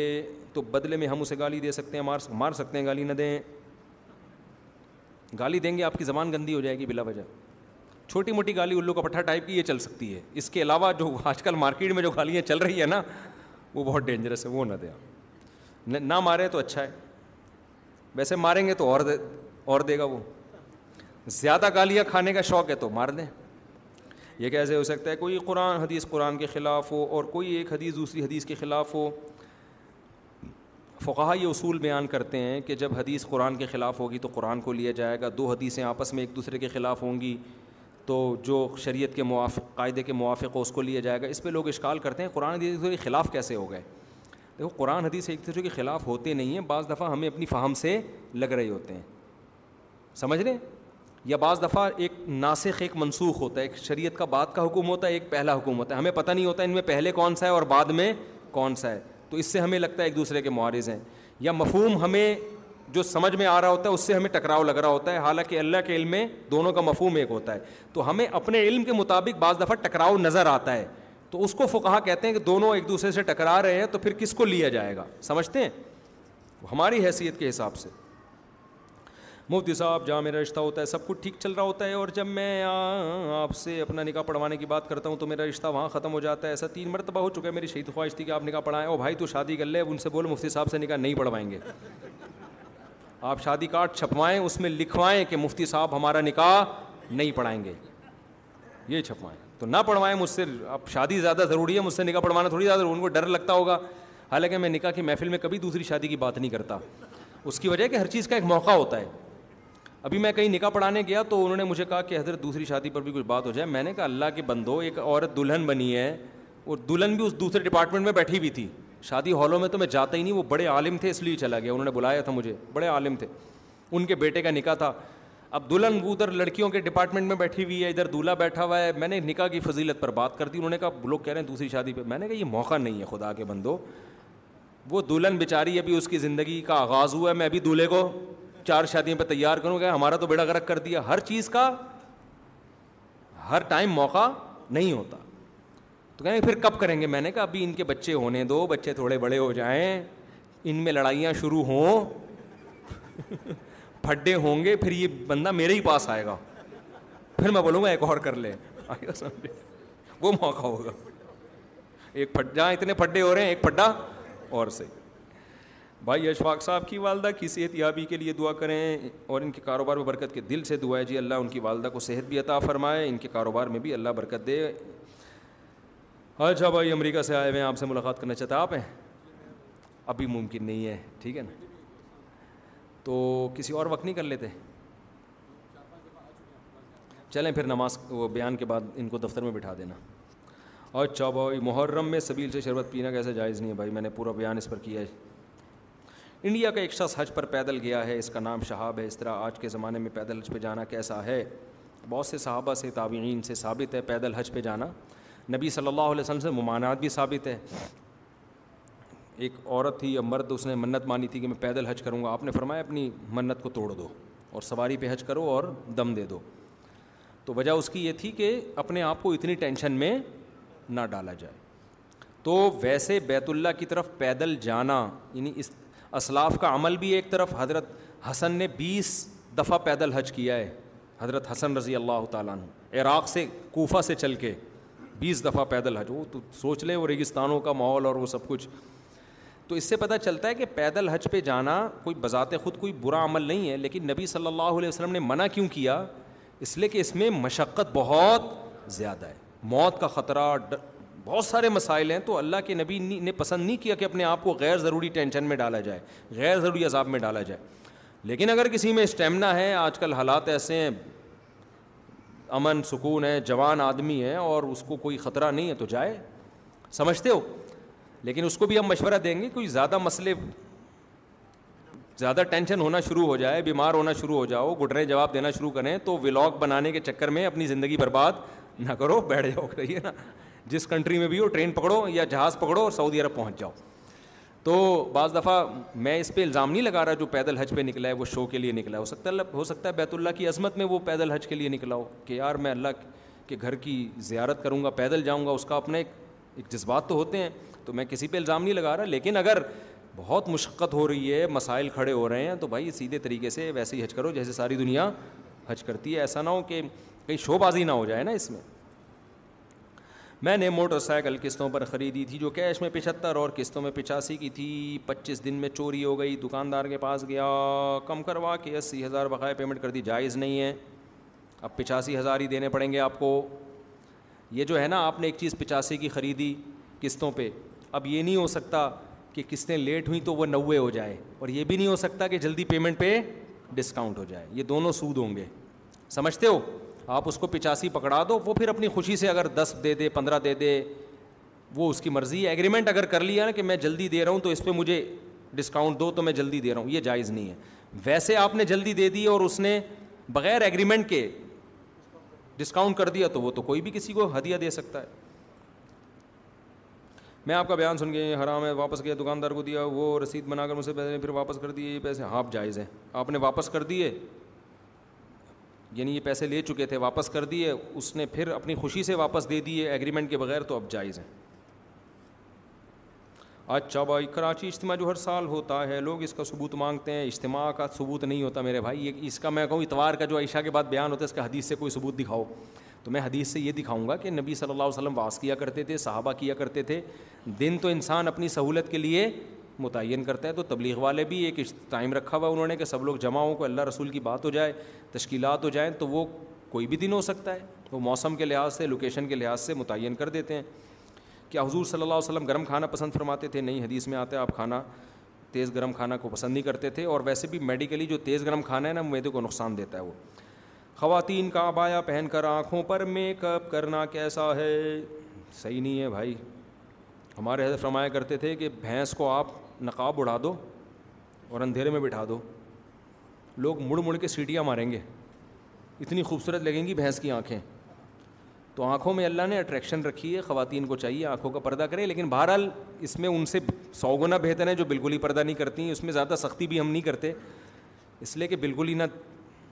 زیادہ کے چکر میں تھوڑے سے بھی نہ جائیں گے تو کم از کم فیس اگر کور کیا ہوا ہے آنکھیں کھلی ہوئی ہیں تو یہ بھی something is better than nothing تو بہت بیٹر نہیں ہے تو بہت بیٹر ہے بزرگوں کے مزار پر جانا جائز ہے کسی کی بھی قبر پہ جانا جائز ہے لیکن بزرگوں کے مزارات پر آج کل خرافات ہوتی ہیں لہذا جن مزاروں پہ اس طرح کی خرافات ہو رہی ہوں تو وہاں جانا جائز نہیں ہے کیونکہ بدت کی تائید ہوتی ہے میرے بھائی یہ فرقہ وارانہ فرقوں کے نام لے کے سوال نہ پوچھا کرو قیلولا کتنی دیر کا کرنا سنت ہے تھوڑی دیر نبی صلی اللہ علیہ وسلم دوپہر کھانے کے بعد تھوڑی دیر آرام کیا کرتے تھے یہ پیغمبروں کی سنت ہے صحابہ کی سنت ہے حدیث میں آتا ہے ان شیطان اللہ یقیل شیطان قیلولا نہیں کرتا تو آپ تھوڑی دیر سو جایا کریں ٹھیک ہے اب ہر آدمی کا تھوڑی دوسرے سے مختلف ہوتا ہے دن رات کو بہت لمبی نیند لی آپ نے تو پندرہ منٹ بھی کافی ہے قیلولا رات کو تھوڑا سوئیں تو آدھا گھنٹہ ایک گھنٹہ دو گھنٹہ وہ رات کے حساب سے ہے نا ہر آدمی کی نیند دوسرے سے مختلف ہے تو نیند پوری کریں رات میں نہیں ہوتی تو دن میں کر لیں ایک شخص کو دین کی بات کا علم نہ ہو اور عمل بھی نہیں کرتا اور ایک شخص کو دین کا علم لیکن عمل نہ برابر ہوگا پورا بیان کرنا اس پہ پورا ٹاپک ہے یہ بیان ہوگا اس پہ جب علماء سے کوئی بات پوچھیں اور وہ کہیں میرے علم میں نہیں یا میری نظر سے نہیں گزری تو کیا دوسرے عالم سے وہ بات پوچھیں جی ہاں دوسرے سے پوچھیں کچھ نعتیں ایسی ہیں جن کے الفاظ شرکیہ لگ رہے ہوتے ہیں شرکیہ نعتیں نہ سنا کریں بعض دفعہ آدمی وہمی بھی ہوتا ہے نعت شرکیہ ہوتی نہیں اس کو ہر جگہ شرک نظر آ رہا ہوتا ہے تو ایسا وہمی بھی نہ بنے سمجھتے ہو تو علماء سے پوچھ لیا کریں اور کوئی سوال بس کافی ہو گیا آج بہت لمبا بیان ہو گیا اگلے ہفتے تھوڑا مختصر کر لیں گے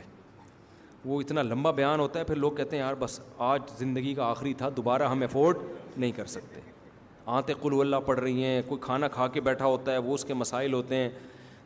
اگلے ہفتے انشاءاللہ ہم تھوڑا شارٹ بیان کر لیں گے اللہ سمجھنے کی عمل کی توفیق عطا فرمائے